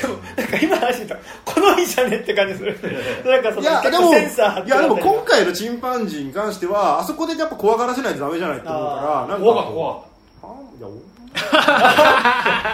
だからこれちょっとなんか言葉で議論されてもなんかさ、この部分がみたいなことは感覚ではあるけど。続いて怖かったので言うと、僕あれが一番怖かった。ナヤのそうナヤのとこめっちゃ怖かったよね。あそこはおそらくですけど1989年に撮られた UFO アブダクションっていう実習映画があるんですけど、あれね UFO アブダクションが素晴らしいのは、うん、あまりにリアルすぎてみんな本物の映像だっつって聞いて疑わないから、僕 DVD 持ってるんですけど、うん、DVD のエンドロール終わった後にみんなこう小柄な女の子たちが仮面を、UFO マスク、エイリアンマスクを取ってこれは撮影ですってなんか座ってる有名な写真があるんですけど、うん、そこのオマージュまでやってくれるのかってなんかね、うん、本当に嬉しくなりました。あれさでも、うん、なんか正直OJ がその、うん、ナヤに最初カメラ設置した時に、うんうんなんかマジで宇宙人来たっぽいどうしようどうしようっていうところなんだけど、うん、OJ が殴るまでは、うん、殴って行ってって言って子供になるまでは、うん、マジで怖かったし、うん、なんかそのオチが分かってもなんか怖さの後はちょっと引いてて、うん、なんかやっぱ最初ピンと合ってない状態になんか影が動いてるなっていうので映って、うん、で向けたらいるんだけど、うん、向けていてもやっぱ造形がなんかちょっと適度にこうで動き方もさ、うん、なんか変態してないんだよね。なんか袋っぽい、うん、なんかちょっと非動物的な動き、うんうん、で近づいてきたのがでもちゃんと要は受肉しても怖いっていう感じで近づいてきてでわーどうしようどうしようって王子が逃げてでこう逃げたところで後ろからだってもう一匹垂れてきたところでもちゃんと怖いの、うん、その近さで出てきても怖くてで殴った瞬間にいてってなるまではマジで怖かった、うん、あそこはすごい怖かった、うんでなんかちゃんとあそこまではっきり見せて怖いって、うん、結構、うん、撮り方もそうだし、うん、ビジュアルもすごい動きも含めてのビジュアルも素晴らしかったですね。黒っぽい顔怖いんですよ。あれ欲しいね。欲しいあれ本当欲しいよね。であれ着てさ、うん、夜とかさ徘徊したらめっちゃ考える、ね、俺ね2回目か3回目見た時になんか俺 UFO マスク買ってフードとか被って夜歩いてみようかな多分逮捕されてるから逮捕されたら撃たれてるけど、うん、なんかアメリカンサイコとかさなんかそういう感じなんだよね。まあでもマジで UFO アブダクションには UFO アブダクションだから一時期なんか不安の種とかさ高校生の時読んでた時とかさなんか中央線の線路の下とかさ、うん、なんかこのなんか変な格好して歩いてたら怖いだろうな俺とか思って、まあ、怖いとは思う。で多分やったら多分怖いだろうな俺って思う俺の姿を想像して怖くなるなって思ったんだけどそう、うん、あれブラクラ画像みたいなやっぱ怖いんですよね。怖いよねあれね、うん、まあなんかこうあそこでこう一回こうなんつうのじゃあなんかありませんでしたを、まあ、やってじゃあどうするんだろうこの話って思っていると、まあ、後半からなんかその UFO の正体がこれでしたよってなってくるんだけどどっちかとやっぱ前半のやっぱ何か分かんない状態の方が面白く見えちゃうっていう、まあ、瞬間の怖さではあるけど、ね、なんか俺、うん、延長線上の話続けられても俺は困る気がするんだけど、うん、少なくともシーンにおいては瞬間最大風速がすごく、うん、結構俺なんか見てるけど俺やっぱ今年声上げちゃったのが女神の継承のギャーっていうフェス始まる前の一連のみんちゃんがカメラの前に来るのも含めたら一連が一番怖かったんだけど、うん、でも結構それと結構せるぐらいの勢いであそこ怖かったですね、うんうん、俺はでもやっぱ UFO 好きっていうのもあって UFO の挙動の気の利いてさは怖いし俺のフェティッシュには完璧にハマってました。やっぱなんかねやっぱねあれなんですよM ナイト・シャマランのサインの最初にエイリアンがこう、うん、畑何畑だっけあれ麦畑トウモロコシ畑の畑の中にバッて入っていく足が見えるなんかこうスッっていうなんか嫌ななんかちゃんと見えちゃってるんだけど一瞬だったなっていう感じが、うん、雲の隙間はUFO がこう一瞬ってなんか移動する感じにすげえ出て、まあ、割とねそれが何回もやるから、うん、みんなは飽きるかもだけど俺はもう何回も見せてくれて嬉しいし結構遠ざかっていったなって思ったら今度はすごい勢いでこっちにこう、うん、ゼロ距離で来てこうなんかこうさ機体をこう斜めに吸い込もうとしてくる感じもすごいよ、うん、なんかちゃんと見えちゃってる感と、うん、でも得体の知れない感の結構キワキワのあたりにくるよね、うんうん、なんかさ一晩目かな、うん、妹がさこうなんか今電波の異常あったよなってなんかこう向こうを見てるとさ割と近めの相当低い場所をシュンって飛んでいくかったんで、うん、あそことかもたまらないですよね。なんか UFO 自体がそのさ光を発さないからさ、うん、なんかこう絶妙にこう月明かりとかの中になんかこうふわってこう白い物体が動くみたいな、なんかあれはまあ確かにすごい新鮮だし、うんうん、いやUFO はねなんかね UFO の良さもまあもちろんあるんだけどやっぱヘドラ飛行形態の感じじゃないですか。僕怪獣史上一番好きなのがヘドラ飛行形態なんですけど、こう何とも言えないなんかねある校舎の上から飛んでね頭たまたんってなるやつみたいな。そこはなんか分かるし、なんか俺毎回ジョーダン・ピールがやってくるその題材の選び方っていうか、なんかこう、あ、もうこの言ってしまえばゴリゴリ B 級な題材を描いて、でもまあ俺のセンスで新しいホラーにするんだっていう部分のセンスって、ね、多分めっちゃあるから予告毎回ぶち上がるんだけど、なんかその多分期待値が上がりすぎるせいだからそうなんかもっととんでもないことになってくのかなって思うと、なんかこう意外と後半に落ちていくから、ね、でもなんかさあらゆる映画って割とそうじゃない？いやなんか、理に落ちたとしても、いやでもシャマランとかはさ予告からさらにさ、ってなるけど、でもさ感情はさめちゃくちゃ上がる、感情上がっていくからさ、やっぱりそれってなんか予告の得体の知れなさに対してさ、本編はシャマラン性を感じるからの飛躍があってさ、予告で思った得体の知れなさのまんま見せてくれた感動ではないと思うんだよね、シャマランって。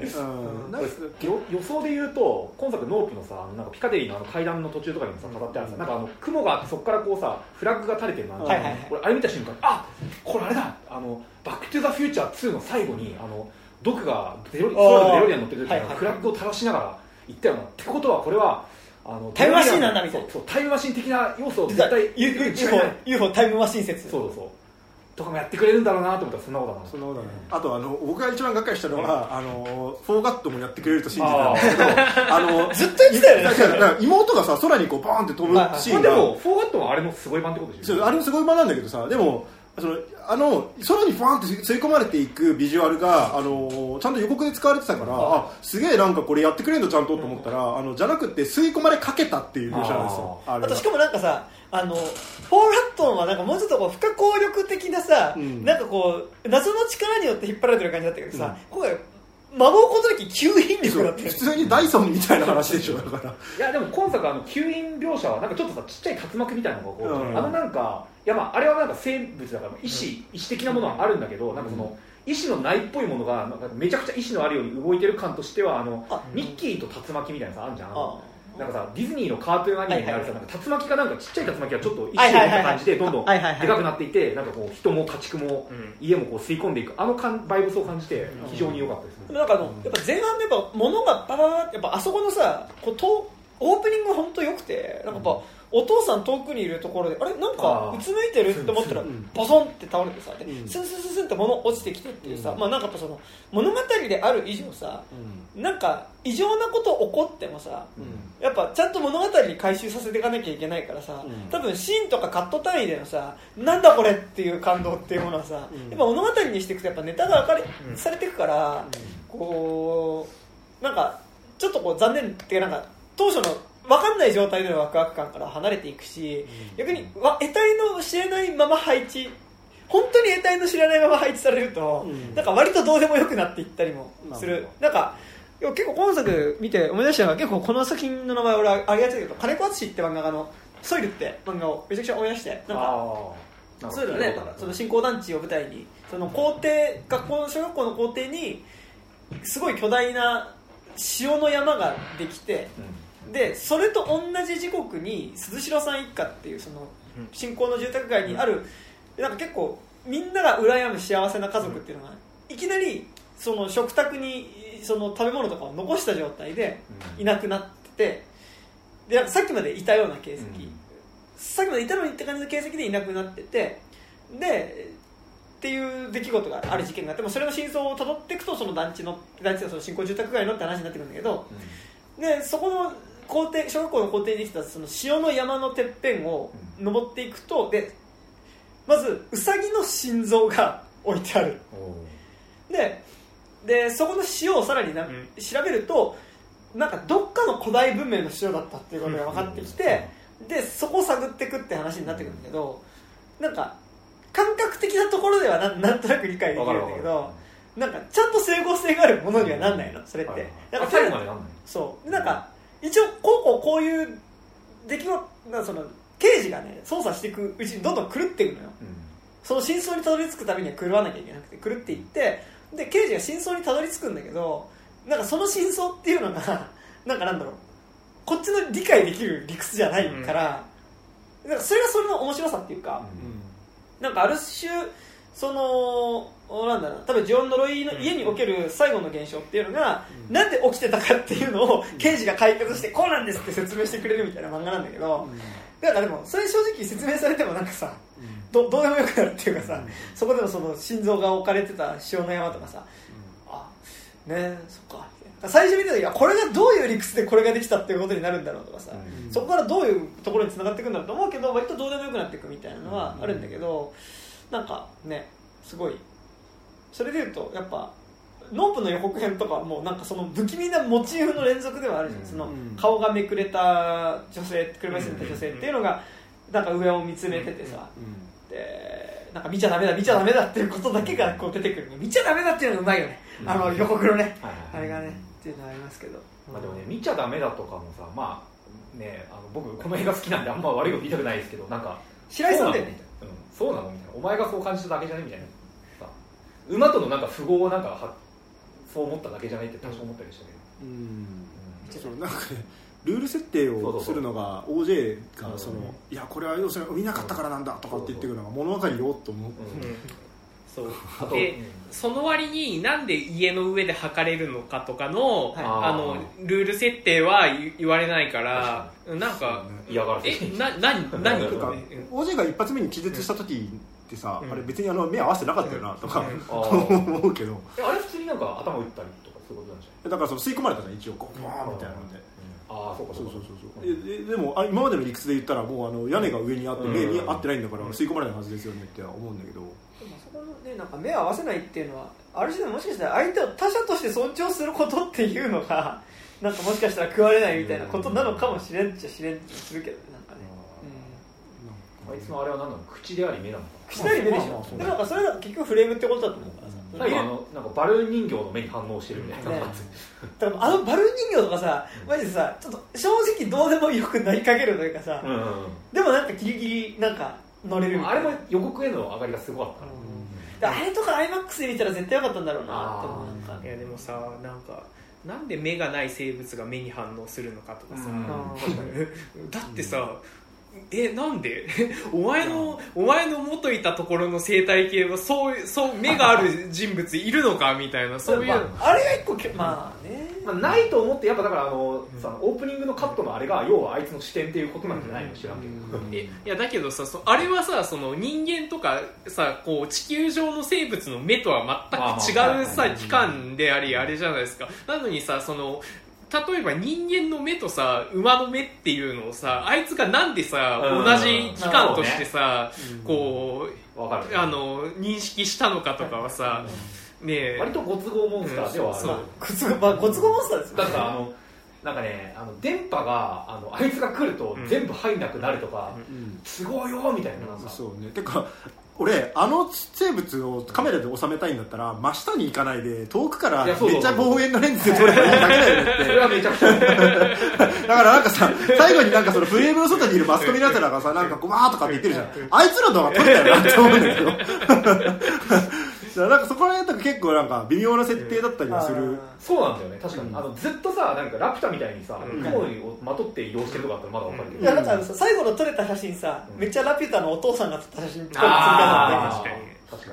になんか俺今回の倒すアイディアとかもさなんかバルーンを吸い込ませてみたいな、あれさバルーンなんか可燃物入ってるそういうことね、なんかまあ中にだからその気体が入ってるからなんかそれで燃えたっていうことなのかもしれないけどわかんないけどね、なんかさいやなんか俺その写真を撮るじゃないですか最後に一生懸命で、なんかあそこまでやんだからなんかそのさゲームのゼロみたいな感じでさ、ゼロってゲーム昔あったんですよ、幽霊を写真で撮って、はいはい、写真で撮るとその幽霊が成仏するっていう、うん、でうまく撮れれば撮れるほど幽霊が成仏しやすくなるんですけど、うん、なんかまあもう本当なんか撮ることによって対比できるぐらいまで、てかまあ俺シャマランだったら多分そうしたと思うんだよ、そうね、うん、こいつをカメラにちゃんと収めさえする、要するにこう作品の中に収めることができればそいつは対比できるんだっていうぐらいの進行は、多分シャマランならあるなと思うんだけど、なんかそこまではいかないでやっぱこう物理で倒すし、なんかそこら辺がなんかこう僕がそのやっぱジョーダン・ピーにこんなこと言ってもしょうがないけど新人が足りないというか取って倒しちゃうとやっぱ作品的にやっぱりそのフレームに収めことによって相手を支配できるってなっちゃうからやっぱそのフィジカルに倒すっていうのはまあテーマ的にはね。いやそう、うん、でもなんか俺そこでなんかこう暴力その取ることの暴力性っていうことにちゃんと自覚的になって、うん、で取ってやっぱり倒すんだと、うん、だそれ自体はもう明確に暴力なんだけど、うん、でもその暴力によって倒すんだっていうことまでやって、うん、初めてなんかこの人のテーマってこう結実していくんじゃないのかなって気はするんだけど、うん、なんかあそこなんかあの写真撮るところ自体はすごいいいなとは思うんですよね、うん、その一生懸命コイン入れながらでてかあそのための装置だったのかっていうね、うん、なんかカンパニー松尾とかにあいつを撮るキャノンボールやってほしいみんなこうバイクとか車でこう UFO キャノンボール UFO キャノンボールでも最初に乗り込んできた記者とかそういう感じだったね。ああそうね、あのケミカルブラジル、ダストパンクみたいなっぽい TMZ 誌にのやつとかなんかTMZ ってなんか言ってたね、あれなんだ、なんか分かんない、なんか向こうのなんかバズフィールドじゃないね、向こうのバズフィールドってかバズフィールドがこういうのかうんね、まあ、文春砲マン、うん、かっこよかったねあれ ね電動バイク乗ってね、そう散々だったけどね、時速100キロで飛び込んでて電池どうなるかっつって止めろってあれさなんか普通に9999とかなんねんだと思ったけど、うん、でもそれで言ったら電子機器止まる時とかもさなんか全部レコードをゆっくりにした時みたいな止まり方するけどさ、まあそういうことではないよねって思うよね、うん、レコードはそうだけどカーラジオとか別にああいう止まり方じゃないぐらいどうなんだろうね。なんか電圧がちょっと弱くなるとかなんじゃない。だからちょっとは通電があるからちょっと流れてるみたいな、うん、レコードに関してはね。なるほどね。レコードはそうじゃん、うん、ゆっくりになっていくとさ、うん、あの回転数が遅くなるからさ、そう、うん、そう、あ、なんかあった気がする。そうなんかね、スマホかなんかで流してる音楽がそのヒュンヒュンヒュンってなんだおかしいだろうって確かに1回見たと思ってプツプツってなるよね、うん、多分普通に電気が それは思った。確かに、まあなこったなことは言い出したらねまあまあかっこよけりゃいいみたいなところはあるけど、なんかさシンプルに思ったんだけどさ、いやまあそうだと言われればそうでしかないんだけどさ、妹なんであんなフランクに馬の着物盗んできたの。やばいやつなんじゃない、まあ、やってるから、まあ、売っちゃったからもう妹結構もうさファーストいきなりさ遅刻してくるからさ、何こいつと思ってさ結構あそこの俺兄ちゃんのシンクロ具合、うんうん、やばかったなんか、うん、しかもそこでさ、うん、なんか人当たりいいからさ、うん、なんか仕切っちゃってさ、いや俺真面目に来てた俺なんなのみたいな、そうそう遅刻してきてとりあえず場を仕切り出して仕切るだけ仕切ったらその後遠くに行ってで、馬の面倒見ない、嫌な営業とさ現場って感じがすごいするよね。そう、あと馬の商談の時もさせっかくさめっちゃ頑張って商談しようとしてんのにさ、あ、これ知ってるお前のその営業トークやれるんだよみたいな、うん、なんとかもね、ちょっとなんかまあまあその対比としては面白いし、ね、いいんだけど、うん、なんかそんなに好きになれなかった、ね、それはある。だからどっちかでも主人公の方がやっぱ好きになりやすいんですよね、うん、だからあそこの、まあ、でも、まあ、ちょっと話ずれちゃうけどさ、やっぱそこのなんか昔封印された番組のうんぬんっていうのはさ、うん、やっぱ結構なんかああいうこうやっぱテレビ全盛の時代の異物としてさ、うん、結構なんか上がるものとしてはあるな、うん、なんかあのモチーフ、うん、なんかやっぱ、ま、こうよく言えば普通に放送されてたその自己回の映像みたいなのは、うん、なんかその自己回ファンドフッテージ的な映像で見たかったなっていうのは、うんうんある序盤でね、うん、それを見せた上でどうなっていくかみたいなの見たかったなってなるけど、うん、でもなんかやっぱああいうその封印された回があるみたいな の設定は超上がるなって、うんそうね、めっちゃ思った。確かに。まあ、それ、うん、いやポップカルチャーのなんかこう、うん、なんか出し方みたいなのね、うんまあうんね。それで言うとこの間友達とここで飲んでてさ、うん、なんか。電車男の話になったの、うん、電車男の話しててでその友達がいやなんか俺電車男本人で電車男がドラマやってた時に、うん、電車男本人に高島彩がインタビューしに行った映像っていうのを見たことあるんだけど、うん、覚えてるって言われて、うん、なんかそれあっちゃダメなやつじゃないって話になって、うん、電車男本人って、うん、なんか電車男のフォーマット上、うん、いていいのっていうかさその一応でも当時としてはいていいんじゃないの。だってあれって結局何なんだったの。なんかやらせっていうかさ、いや一応実在することになってるちゃんと別に今でもそうなの。エルメスもいたの、うん、なってると思うよ。俺の知ってるからオタクの幻想だと思うんです。そうなんかだから俺だから3人で話してて、うん、それ以外の2人が電車男ってさ実在しないんじゃないみたいな話になって書き込んだ人はいると思うよ。書き込んでたその結構俺としてはそのそれこそキサラ劇的なさ、うん、なんかこう割とみんなで盛り上げてそのこう、設定自体に乗ってこうさ、うん、会話をしていくことによって作られてる話っていう前提でみんなで話してたから、うん、電車男本人がインタビュー受けてる映像っていやモザイクかかってたよ、モザイク、うん、そういうことじゃなくてさそれいていいなみたいな話になっていやってあれ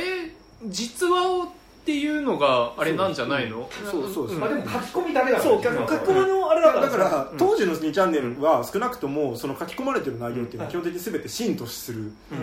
まあ粋の文化みたいなことだったでしょ。だったから、電車男に関しては完全に実話を元にしてる話っていう風になってたと思うよ。ベースドオントゥルーストーリー。でもなんかそこでやっぱり実在だからさそのさ。そのなんかなんだろうそこで妖怪されてるってのもいいんだけどさ、うん、実在の電車男ですって出てきたらさ。なんかいるのみたいなさ、じゃあ ID とトリップ公開してホラーみたいな感じだったのかな分かんないけど、なんか実際の電車男ですとか出てきてその高島綾だっけ、あのフジテレビのアナウンサーがインタビューしてるの見たんだよねみたいな、うんうん、マジでみたいなでなんかで YouTube とか転がってんじゃないみたいな感じで連絡出てこなくて、うん、それ本当にみたいな結構なんかすごいその瞬間すげえ盛り上がったんだけど結構なんかその話してる瞬間のなんかそのやっぱ 見ちゃいけない映像感っていうか、うん、なんかそのお蔵入り映像館。ですよ。来週そのから公開になるあのザ・みそじきにおいても出てくる話なんですけど、高橋博士がみそじき過去に見たニュース映像っていうね、うん、あれですよね。そのニュース映像はない。いやあるんです。あるってその高橋さん見たんですよ。はいはい、で本当にさっきの電車男と一緒じゃないですか。だから。分かんないじゃん、なんかそれはでもあるっていう以上はさ、うん、あるんでしょ。でもやっぱそれなんかあるっていう以上はあるっていうぐらいの感じがいいよね。いやそう、うん、でもなんかそういうのってないですか？全然いやある全然ある。なんか普通にまあ味噌汁の回とかやるときとかに話せばいいのかなと思うけど、なんか俺オウム真理教事件の一連の報道をバーってやってたときに、まあ小学校だから低学年ぐらいだよね、2年生か3年生ぐらいの時だと思うけど、やってて、うん、アナウンサーの人がなんかそのどっかの部屋に隠れてたみたいな話だったの、なんか朝の証拠ね、うん、第4サティアンかなんかの壁の中で発見される、じゃなくて、うん、普通のアパートの一室みたいなところ、あったかも、うん、行って、うんうん、でそこの押し入れの中に隠れてたうんぬんみたいな話になって、覚えてる。なんかで押し入れの中に絶対そんな必要ないはずなのに、足がこうやって寝転がってる人の足だけがずっと映ってるんですよ、うん、でアナウンサー普通に手前でカメラに向かって喋ってるでしょ、はい、で奥に押し入れがあって、そのふすまがこうやってあって、ふすま開いてて、ふすまの開いてるところに2本こうやって足があるんですよ、怖っ。でずっとなんかこう、でもさ当時なんてブラウン管テレビだから画質もあんまり良くないし、なんか俺は気のせいなのかな、これなんだ俺と思って子供ながら見てたら、うん、足がこうピクって動いたんですよ、うん、だ普通にちゃんと生きてる人がそこに座ってると、はい、でも演出意図が分かんない、まあ、2、3年生だからさ演出意図なんて言葉は頭にないけど、はいはいはい、なんだか分かんないじゃん、なんでいんのここに人がっていう、はい、で母親も一緒に見てたんですよ、うん、でこれ何って聞いたらなんだろうねみたいな感じで、それ再現 V とかじゃなくてそのアナウンサーが本当に普通にここで、先ほど、なんて言ったかが発見されてどうこうみたいな多分話をしていると、子供だからその話してる内容理解できてないけど、うん、っていう話をするときにさそれっていらないじゃないですか、うん、絶対。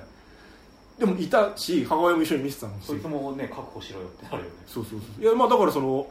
イメージをしやすいようにさ、スタッフを寝かせたのかもしれないけどさ、うん、そんな必要ないじゃん、うん、絶対に。であれ未だに分かんない、うん、とか多分なんかこうそのみんな多分その味噌汁見た後とかに、うん、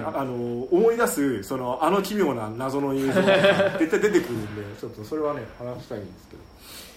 けど。いうのはね、なんか結構そのゴーディのそのお蔵入り会みたいな映像、なんかそういうやっぱ話っ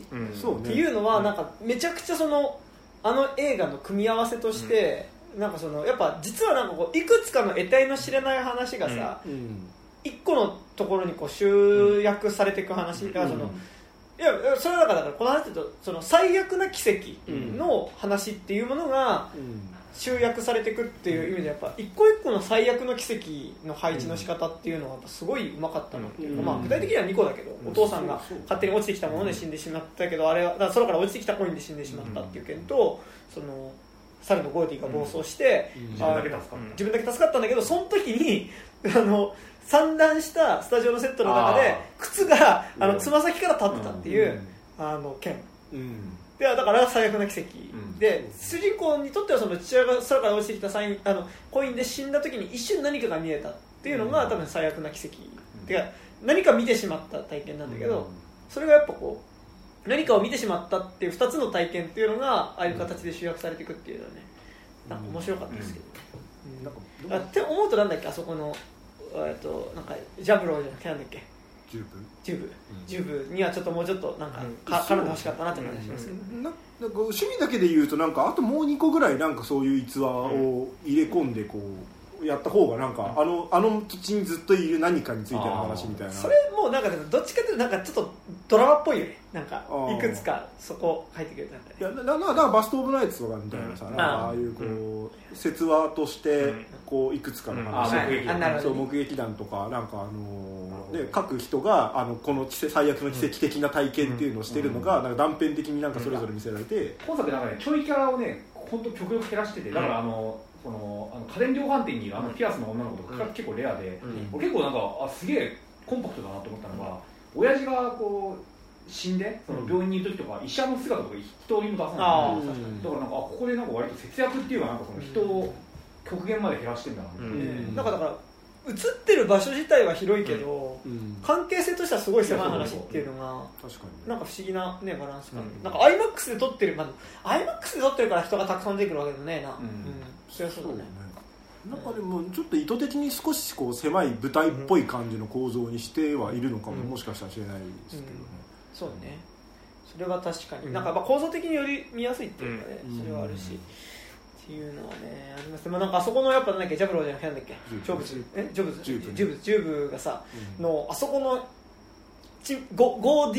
コーナー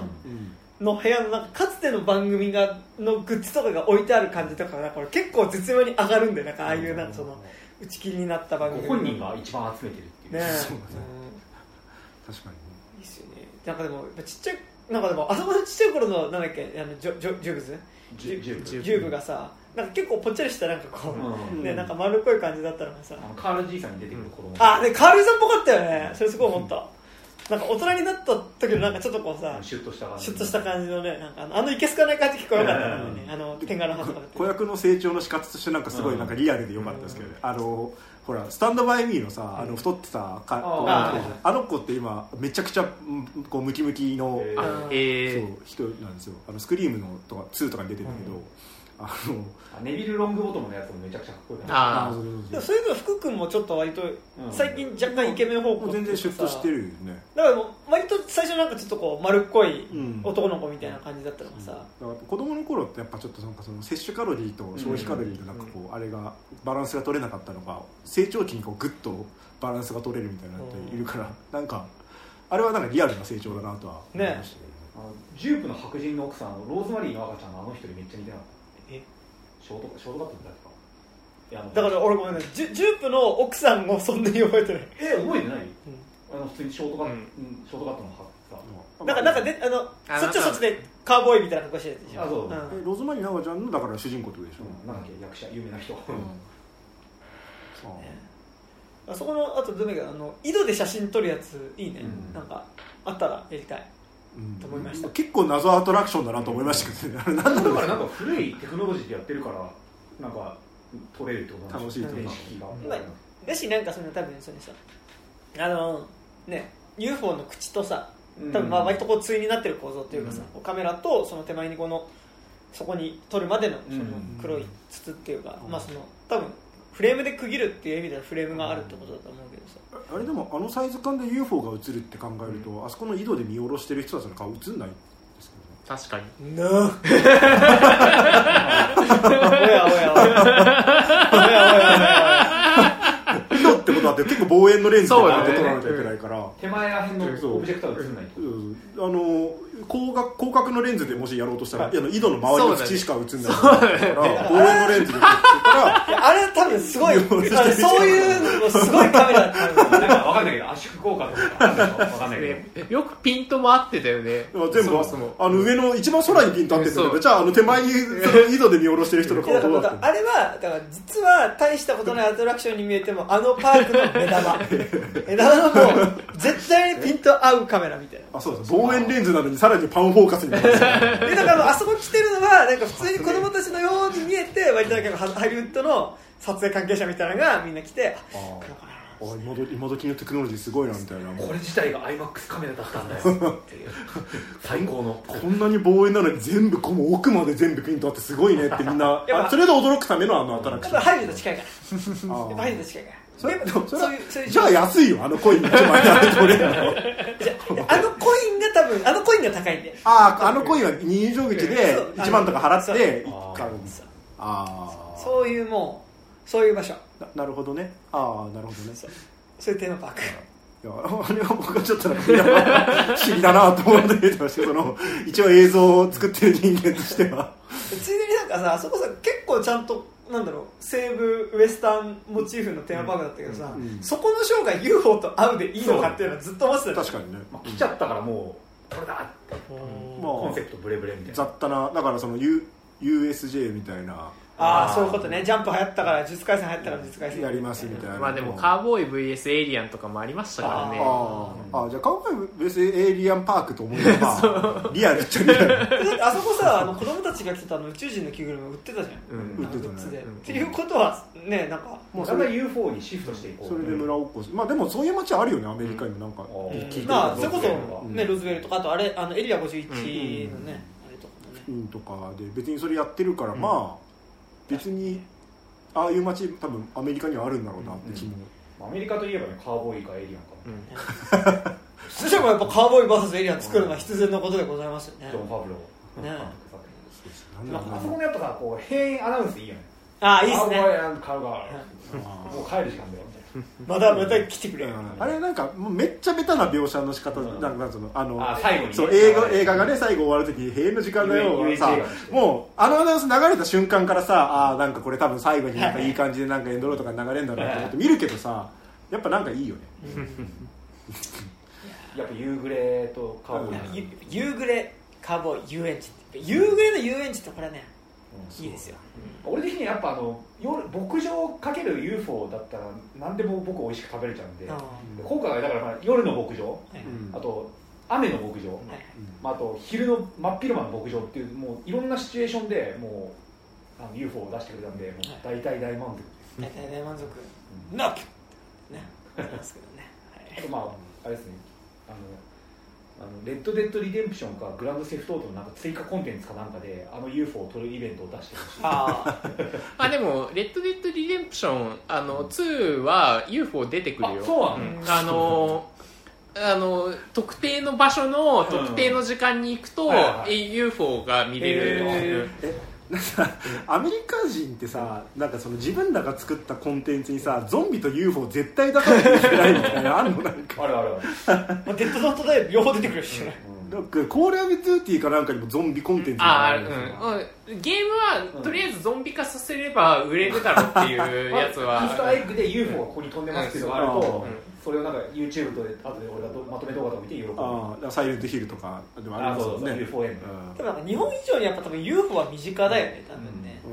なんかでもやっぱそれはなんか土地の感じ見たら UFO 身近なんだなっていうのはなんとなく分かったけど、なんかやっぱずっとこう平原が広がってるとかさ、ああいうなんかやっぱ空見てたらなんか動いた気がするみたいなのってさ、あ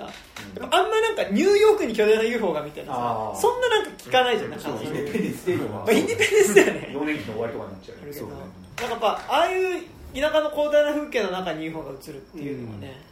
これなんか僕の友達の UFO マニアの比嘉君って子がいるんですけど、なんか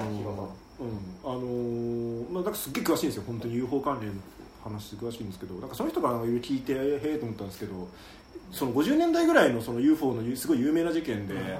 牧場でその黒人と白人の夫婦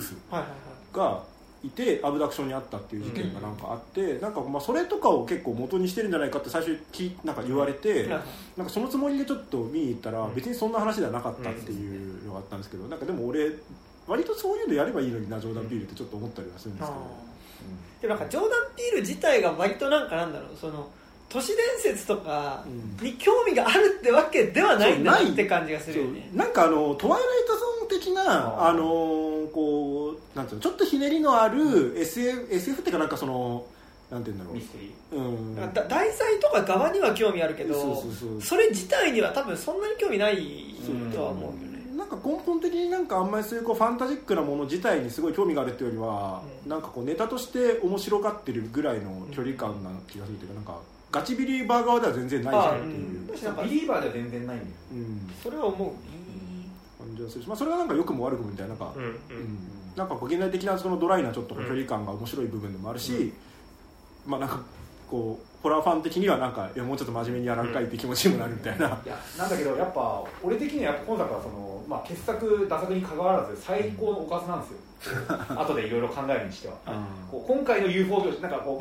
まあ大枠ではさ UFO かと思ったらモンスター映画じゃねえかよっていう感じにはなってるけど、うん、いや待て改めて UFO 映画として今回を考えてみようってなんかこう、うん、なった時に一生楽しめるなって結構思ったね、うん、まあ国門ゲートの庄司哲郎が今作を見た時にどう思うだろうと考えてUFO なんてどこにでも飛んでるよって確かに飛んでるみたいなどこにでも飛んでたなみたいなUFO ってでも言うたらでもねほらタイムマシン説とかさ、うんそのまあ、宇宙船説が割となんかこう UFO イコール宇宙船みたいな感じだけど、うんまあ、そうでもないじゃん、うん、って思うと、まあ、UFO 映画っちゃ UFO 映画ではある、うん、そのだって未確認飛行物体なんだから別に船と借りてるわけではないからね、うんうん、くっそでかいスカイフィッシュみたいな感じだと思えば、ねうん、スカイフィッシュのやつを撮るみたいな、いや、うん、あれはハエだからハエとシャッタースピード、まあ、単純になんか生態系がはっきりしすぎっていうだけ、うん、なんかスカイフィッシュってちっちゃいのになんかみんなよくでもかけるよね。大きかったらなんかもうちょっとかけまみたいな感じだけどさ、いややっぱこう一瞬しか映んないけど確かに映ってるっていうところにロマンがあるんじゃないですか。うん、やっぱあと形だよね、うん。そうね。初めて見た時ワクワクしたもんな、うん。やっぱああいうのはもう全部ロマンで、チュパカブラとかもそうですけど、ね、なんかその事象自体のなんか意味わかんなさとなんかそこに理屈をつけていく楽しさみたいなのが、うん、そうね。すべてだ。それでやっぱ今作の UFO はさすごい演出家だったじゃないですか UFO 自体がちゃんと怖がらずやろうっていうか雨をこう遮るって、うん、なんか血の雨を降らせる表現とかやってくれるから、うん、だからあそこやっぱ屋敷に血の雨が降るっていうのは、うん、あそことかすごい良かったですよね。そうそうそう、ちょっと一瞬なんだっけデルトラのクリムゾンピークとかねちょっと思い出したりとかしてね、うん、そうですね。すげえ細かいところで言うとその後にさOJ が乗ってる車の上に来ちゃうじゃんなうん、でなんかこう馬降ってきてダーンってなったんだけど、うん、あその前か馬降ってくる前かなんかちょっとカチャンって開けて上にいるってなった時になんか OJ がなんかこうその疲れてなのか休んでなのか分かんないけど一回ちょっと花瓶みたいなのを取ってなんかこうその黒い中にその黒人の皮膚だから暗くてなんかその暗闇に同化してないけど目だけがこうやってなんかこう恐れてんだか安心してんだか分かんないみたいな表情でいるとこは最高でした、ね、確かにあれは良かったわ。あのカットめちゃくちゃ良かった、うんてかやっぱなんだやっぱまあその黒人の人を暗闇に溶け込んで、うん、その目がこうとかでもドクターメンバーの顔とか、ね、やっぱああいう撮り方はやっぱすごいこう、うん、いいなって思う、うんまあ、ムーンライトとかねああいうの、はい、なんかムーンライトね、うん、まあいやちゃんなんそのだからそのつまんない映画では絶対ないと思います、うんうんうん、それはね、はい、そのなんかこう常に解釈違いというはい、まあそんなね映画もね面白いかつまらないかだけでジャッジするのこそね不粋なものはねえでございますからね、うん、でもああだこうだ言いたくなる映画なら間違いない、うん、そうね確かに、はい、そうね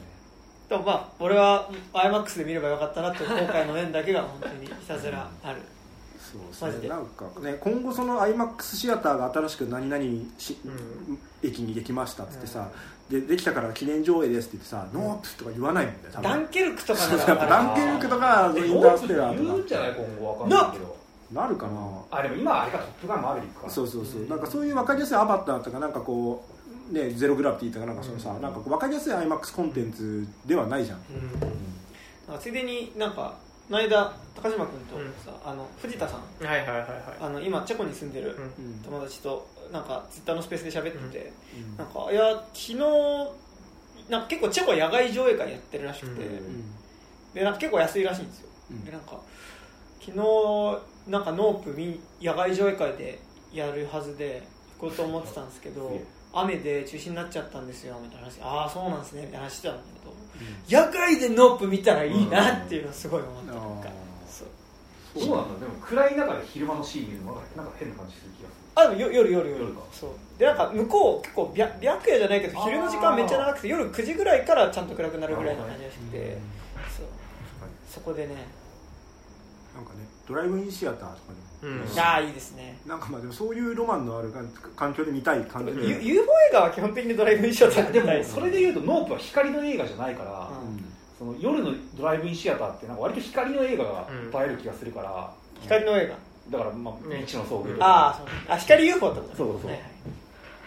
どうなんだろうと、まあ、未知との遭遇はでもやっぱ傑作ですわな。 UFO 映画で言うとね知ってるよいや改めて、う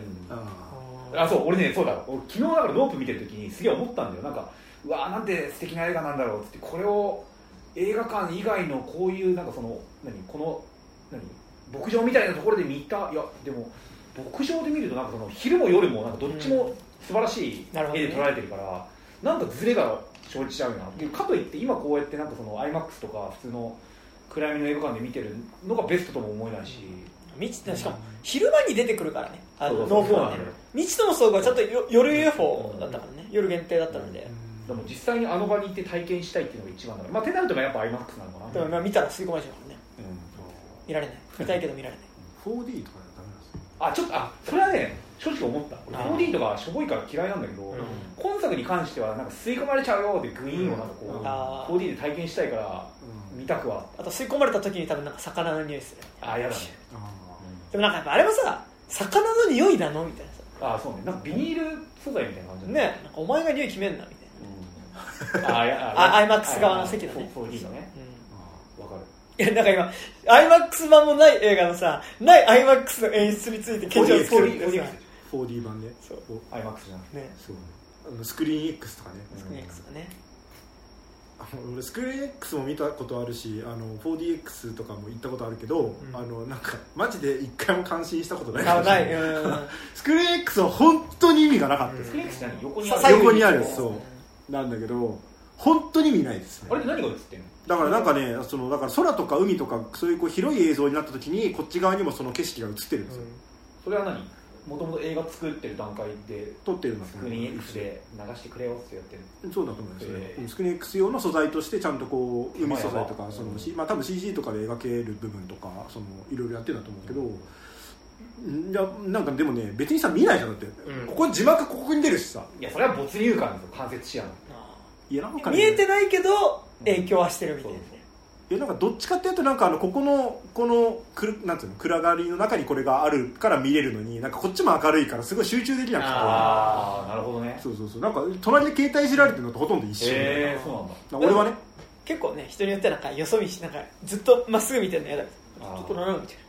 な。いやでも見たところでさここでなんか飛行機飛んでたりとかさなんか UFO 飛んでたりするんだと分かるけどさ別にその本編とはもちろん絡まないじゃん、うん、ここにその、そうだよね、トム・クルーズとかが映ってるじゃんなんか本来カットバックで描くようなシーンをカットバックじゃなくて両方とも見たらいるみたいなのだったら分かるけど、はい、歌舞伎とかのせり出しみたいなそうみたいになったら分かるけど違うからカットバックだったらそのちゃんと普通のカットバックなんですよ別に、うん、だから意味ないやんと思うんだよ今毎回。だからスクリーンフレックスに合った映画があるんじゃん。分かんないけどまあ、だからそのなんだっけフォード VS フェラーリが良かったって聞いた。レースしててこう周りが会場みたいになってるってことかな。なんかでもねちょっと追加料金払って良かったなって思うのは本当に今のところ IMAX だけですな。これも 4D3、4回見てるけど、うん、なんか何とも言えんですね。これねぶっちゃけ IMAX そんなそこまでっていう感じはあるんだけど、インターステラーめっちゃ良かったね。あ同じ作品 IMAX と別のプレイステーションで見てないからっていうのはそうかもしんないな。正直ジュラシックワールド前々回ごちゃごちゃ言ったけど、うん、なんかあ IMAX すげえって思った。あとアバターの予告がすごかった。アバターは IMAX で見ようと思ったんです。アバターだっけウェイオブウォーターアバターってあれさ、面白いの？1も見たことないんだけどさ。まあ面白いってこと。まあでも1は 3D で見ないとね、見ない。今ちょうどやってるでしょ。あれなんかさ、電気屋のデモ映像ずっと見られてる。ああ、まあそれはわかる。ヤマ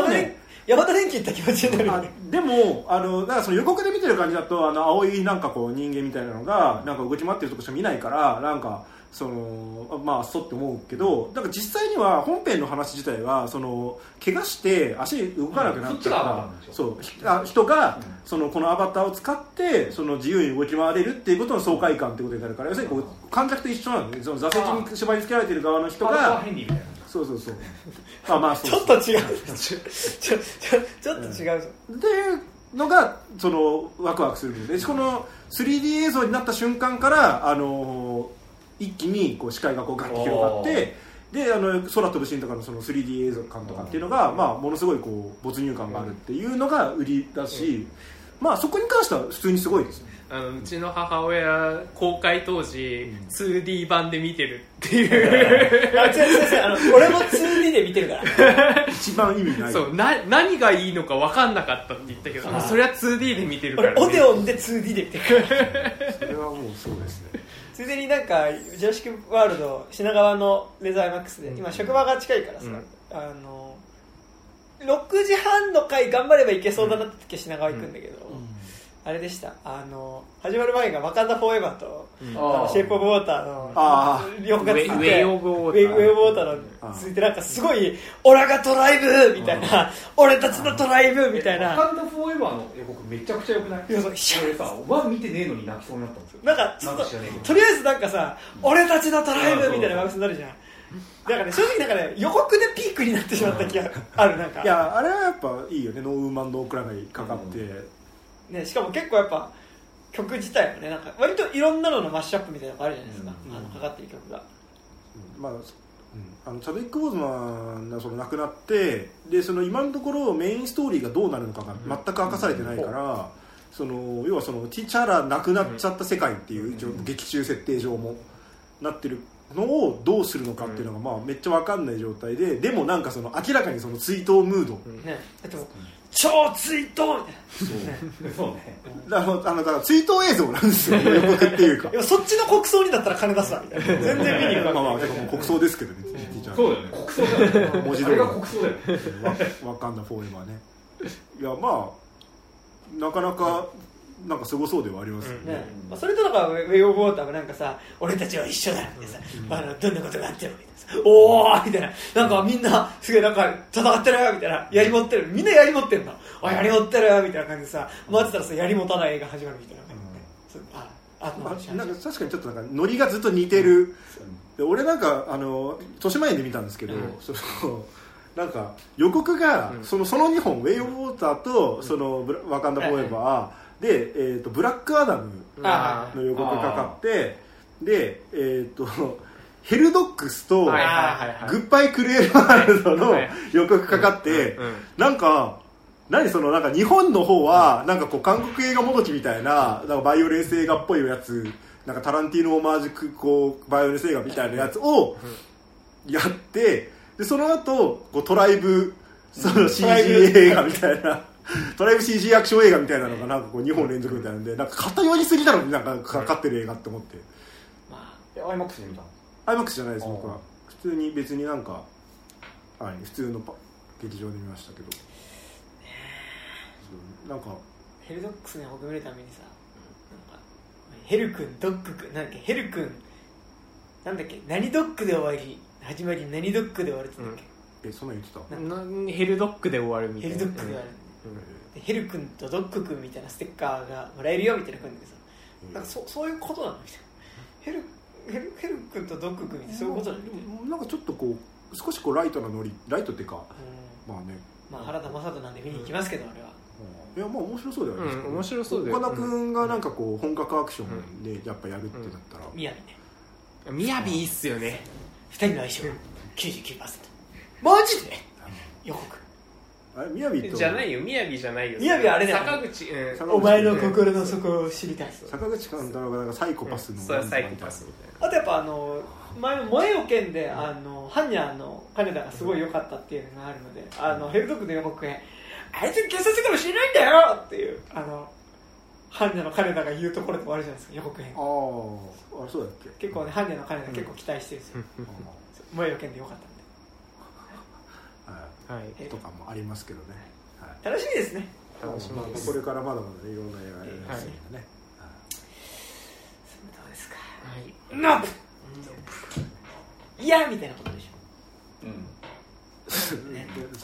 最初にやってくれ。ノンノン。はい。ですかね、そんな感じですか。はい、はいはい、まあ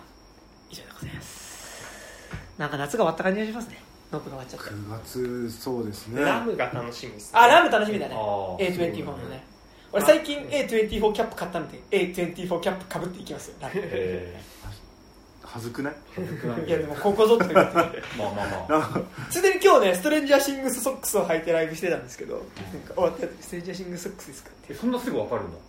ちって、はい。そうですか。多分なんかオーダムで楽しみなのがちょっとね、うん、ないかなって。そうですね。まあミソジニーもね来週ですから、ね。オーダムじゃないけど。オーダムじゃない。うん、まあまあまあいろいろありますね。まあまあそのホラー映画的に言ったらまあいろんなある、ね。あと赤い服の少女とかもありますから。うん、ありますね。台湾ね。今年は台湾がね、まあまあ来てますね。とか、はい、ありますけど、はい。そんなとこですか。はい、もっと UFO 映画を作ってほしいです。UFO 映画ね。そうですね。バストオブナイト。バストオブナイトマジで。そうだけどさ、だってあれ2、3年前よ。そんな前？2年前。20年コロナ禍で。ちょっと UFO 映画足りてないんじゃない？だからまあノープがヒットしたらもうバンバンね。2期目の土壌が UFO 映画バンバン作っていこうってなるじゃない。ちょっとでも変化球すぎる感じがね、なんかノープがね。まあまあね。いいんですよ UFO 映画なんか変化球。インディペンデンスでリサージェンスみたいなね。まあまあ王道でもいいですし。リサージェンスも俺別に嫌いじゃないです。俺は嫌いなんですよ。ブラムハウスと A24 が UFO 映画作ってくればいいっていう話。A24 割と UFO やってないよね。なんかそのホラーはやるけど、そっちのなんか地球外の方にはあんまりやってないですね。やってないですね。まあちょっと勇気がいるんじゃない。やっぱりどうしてもそのシャレアートジャンル映画っていうやっぱ枠でもそれで言ったらアンダーザスキンなんてさ A24 の入ってても全然良さそうな感じですね。まあブラムハウスもダークスカイズとかやってるから別にそのやってることはやってるけど、やっぱどうしても多分ヒットしないというかしないんだね。まあするのももちろんあるけど、大抵の場合はやっぱその UFO かよって向こうでもなるんじゃない。やっぱちょっと飽きたよ UFO かよ、また UFO かよ、じゃあ何ならいいんだ。いやだからその UFO 描くんだったら本当にその何そのインデペンデンスデーとかそういうメッセージとかそういうスケール感のあるその未知のとのなんか遭遇的なノリにしたくなるけど、そう本当はねもうちょっとこう小規模な UFO フォークロアみたいな話に。マザーシップとか別にいいんだよ。だからあれか結局あの人なんだっけ灼熱の炎の人みたいになっちゃうんだね。ドゥニビルヌ。ドゥーンもまあ。ちょっとまあスペースオペラチックっちゃね、スペースオペラであるからね。やっぱ行っちゃいけないはずのところにいるのがいいかも。確かにね。ファーストコンタクトものっていうのはなかなか実は難しいものではあるっていうね。帰ってきてくれ JJ みたいなね、あれですかね。JJ はまたちょっともう復帰しないんじゃないですか。いやスターウォーズやった人はちょっとまあいいや。初心に戻って。ああスーパーエイトみたいな。スーパーエイトみたいなね。あまあ、だからそれで言うと俺今回ノープはスーパーエイトのやつらぐらいなんかなんつうのみたいなやつらとしてキャラクターを設定できてたらもうちょっとなんか素直に見れたなとは思うんで、ジュブナイルじゃないし、いやまあジュブナイルじゃないんだけど、なんかジュブナイルぐらいのそのなんつうの純真さというか素直さ、そうなるね。だからそのこの映像を撮ることでこう恋を成就させるみたいなのもさ、そんなノリだった自分でじゃねえか。だからいやいやそれはさ、だからそのスーパーエイトだけど、そうなんだよね。だからなんか UFO とかなんか超常現象系でなんかその創作の狂気以外の動機づけってマジで難しいんだよ。確かにね。それ結構問題っていうかなんか結構でもなんでそのカメラを向け続けるのかっていうのはさ、まあ結構その撮りたいっていう人の主人公の話だと難しいよ。なんかそれはほらだって女神の継承の時のさ。なんでそんなカメラ回したいのみたいな、ね、触れないか、そうね、狂気に触れかしか。だってもう死んだりとか大怪我出まくってるのにカメラ回してたからね、女神の継承の車ね。そうね、だからそのレックとかにおけるそのカメラで撮らないと映んない存在であるっていうのが、まあ、一番こうその美しい回避方法ではあるんだけど、まあ、呪詛とかは一応なんか納得したかってやると何とも言えないけど、まあ、一応なんかその曲がりなりにも一応、うん、だから撮ってたんですみたいなね、まあまあね、理由はある、うん、まあ、でもあれも結局誰か救うためみたいなね、うん、あれだからね、うん、はい、まあ、ちょっとねそんなとこですか、はい、はいはい、以上でございます。でこの番組では現在お便り募集しております。まあこの番組の感想とか、あとこの番組で取り上げた作品とかの感想とかでも全然後からでもお聞きいただければと思います。あと多分みそじにはやるのかな、うん、いますね。まあでも公開がそんな多くないんだろうけど、うん、なんですけど、もしみそじに見たとかいう人いたら、感想のメールをお前が募集するのか感想のメールをお前が募集するのかいや別にいいです、番組取り上げるんであればそうね、なんか高橋宏でもないのに何をお前みそじの感想を募集してるの。そういうことで毎回そうですそう、ね、俺らノーブの関係者でもないお前ジョーダンピールでもないのにジョーダンピールの感想を募集してるそれはそう、映画ラジオってそういうもんでしょ、はい、アドレスとしましては 29.tiz@gmail.com、 19の数字です。 29.tiz@gmail.com までメールを送っていただくか、で文化系トークラジオとか29歳までの地図とかで検索するとこのラジオの、Twitter アカウント出てきますので、そちらにある DM ホームから送っていただいても結構です。そしてこの番組では現在ピクシブファンボックスで有料版やっております。月額300円からやっておりますので、よかったら入っていただけると嬉しいです。はい、そして各自何かありますか。はい、先日僕ちょっとコロナでその結局出席できなかったんですけど、日本ホラー映画大賞上映会で、うん、なんか結構見に来てくださった方、なんか多分リスナーの方でもいたっぽくて、めちゃくちゃありがたかったのでありがとうございますなんですけど、ザ・ミソジニーが来週から公開されるんですけど、僕関係者では厳密にないんですけど、制作には関わってないんですけど、高橋宏監督にインタビューを、まあ、しまして、その記事がムービーウォーカープレスというサイトで、来週この音源が多分公開された頃にはもう公開されてるんじゃないかと思うんですけど、はい、なんか結構その貴重なお話を、まあ、指定対談みたいな感じでねしましたので、よかったらちょっとぜひ読んでくださいっていうのと、11月か12月頃に、これは一応マジで一応だけど商業の、短編、まあ、オムニバスみたいなのの一編を手掛けたので、多分、11月か12月ぐらいになんか、まあ、上映イベントとかなんかしらでこう皆さんの目に触れる機会があると思いますので、よかったら見に来てくださいって感じですね、はい、またこうちょっとタイトルとかいろいろ公開できるタイミングになったらちょっと公開しますね。はい、はい、KTワイトの名前でラップやっておりますが、10月の6日に、渋谷のセブンスフロアというところでマインディング・ザ・ギャップ Vol.2 という江藤君っていうウーバーのドライバーを俺がかつてやっていたことがあるんですけどかつてって言っても1ヶ月前にやってたんだけど、うん、の時に、Uber の、ドライバーの視点から、コロナ禍の東京を、まあ、曲にするっていう一連のアルバムを作った、彼と一緒にやってるイベントの第2弾をやります。なんか毎回割とその当時のなんか割とストリート、なんか自分たちが思うストリートみたいなところで、まあ、東京みたいなことを結構イメージしながら、出演アーティストを選んでいて、今回市隆さんっていう割と R&B っぽい感じのシンガーの人と、あとフジロックっていう人とあとスタックビートっていう、ラップクルーを呼んで、イベントやります。であと僕らもKTI でまあ、その Uber の曲とあと新しい曲多分2曲ぐらい追加でやりつつ自分たちの曲もやるみたいなライブをやります。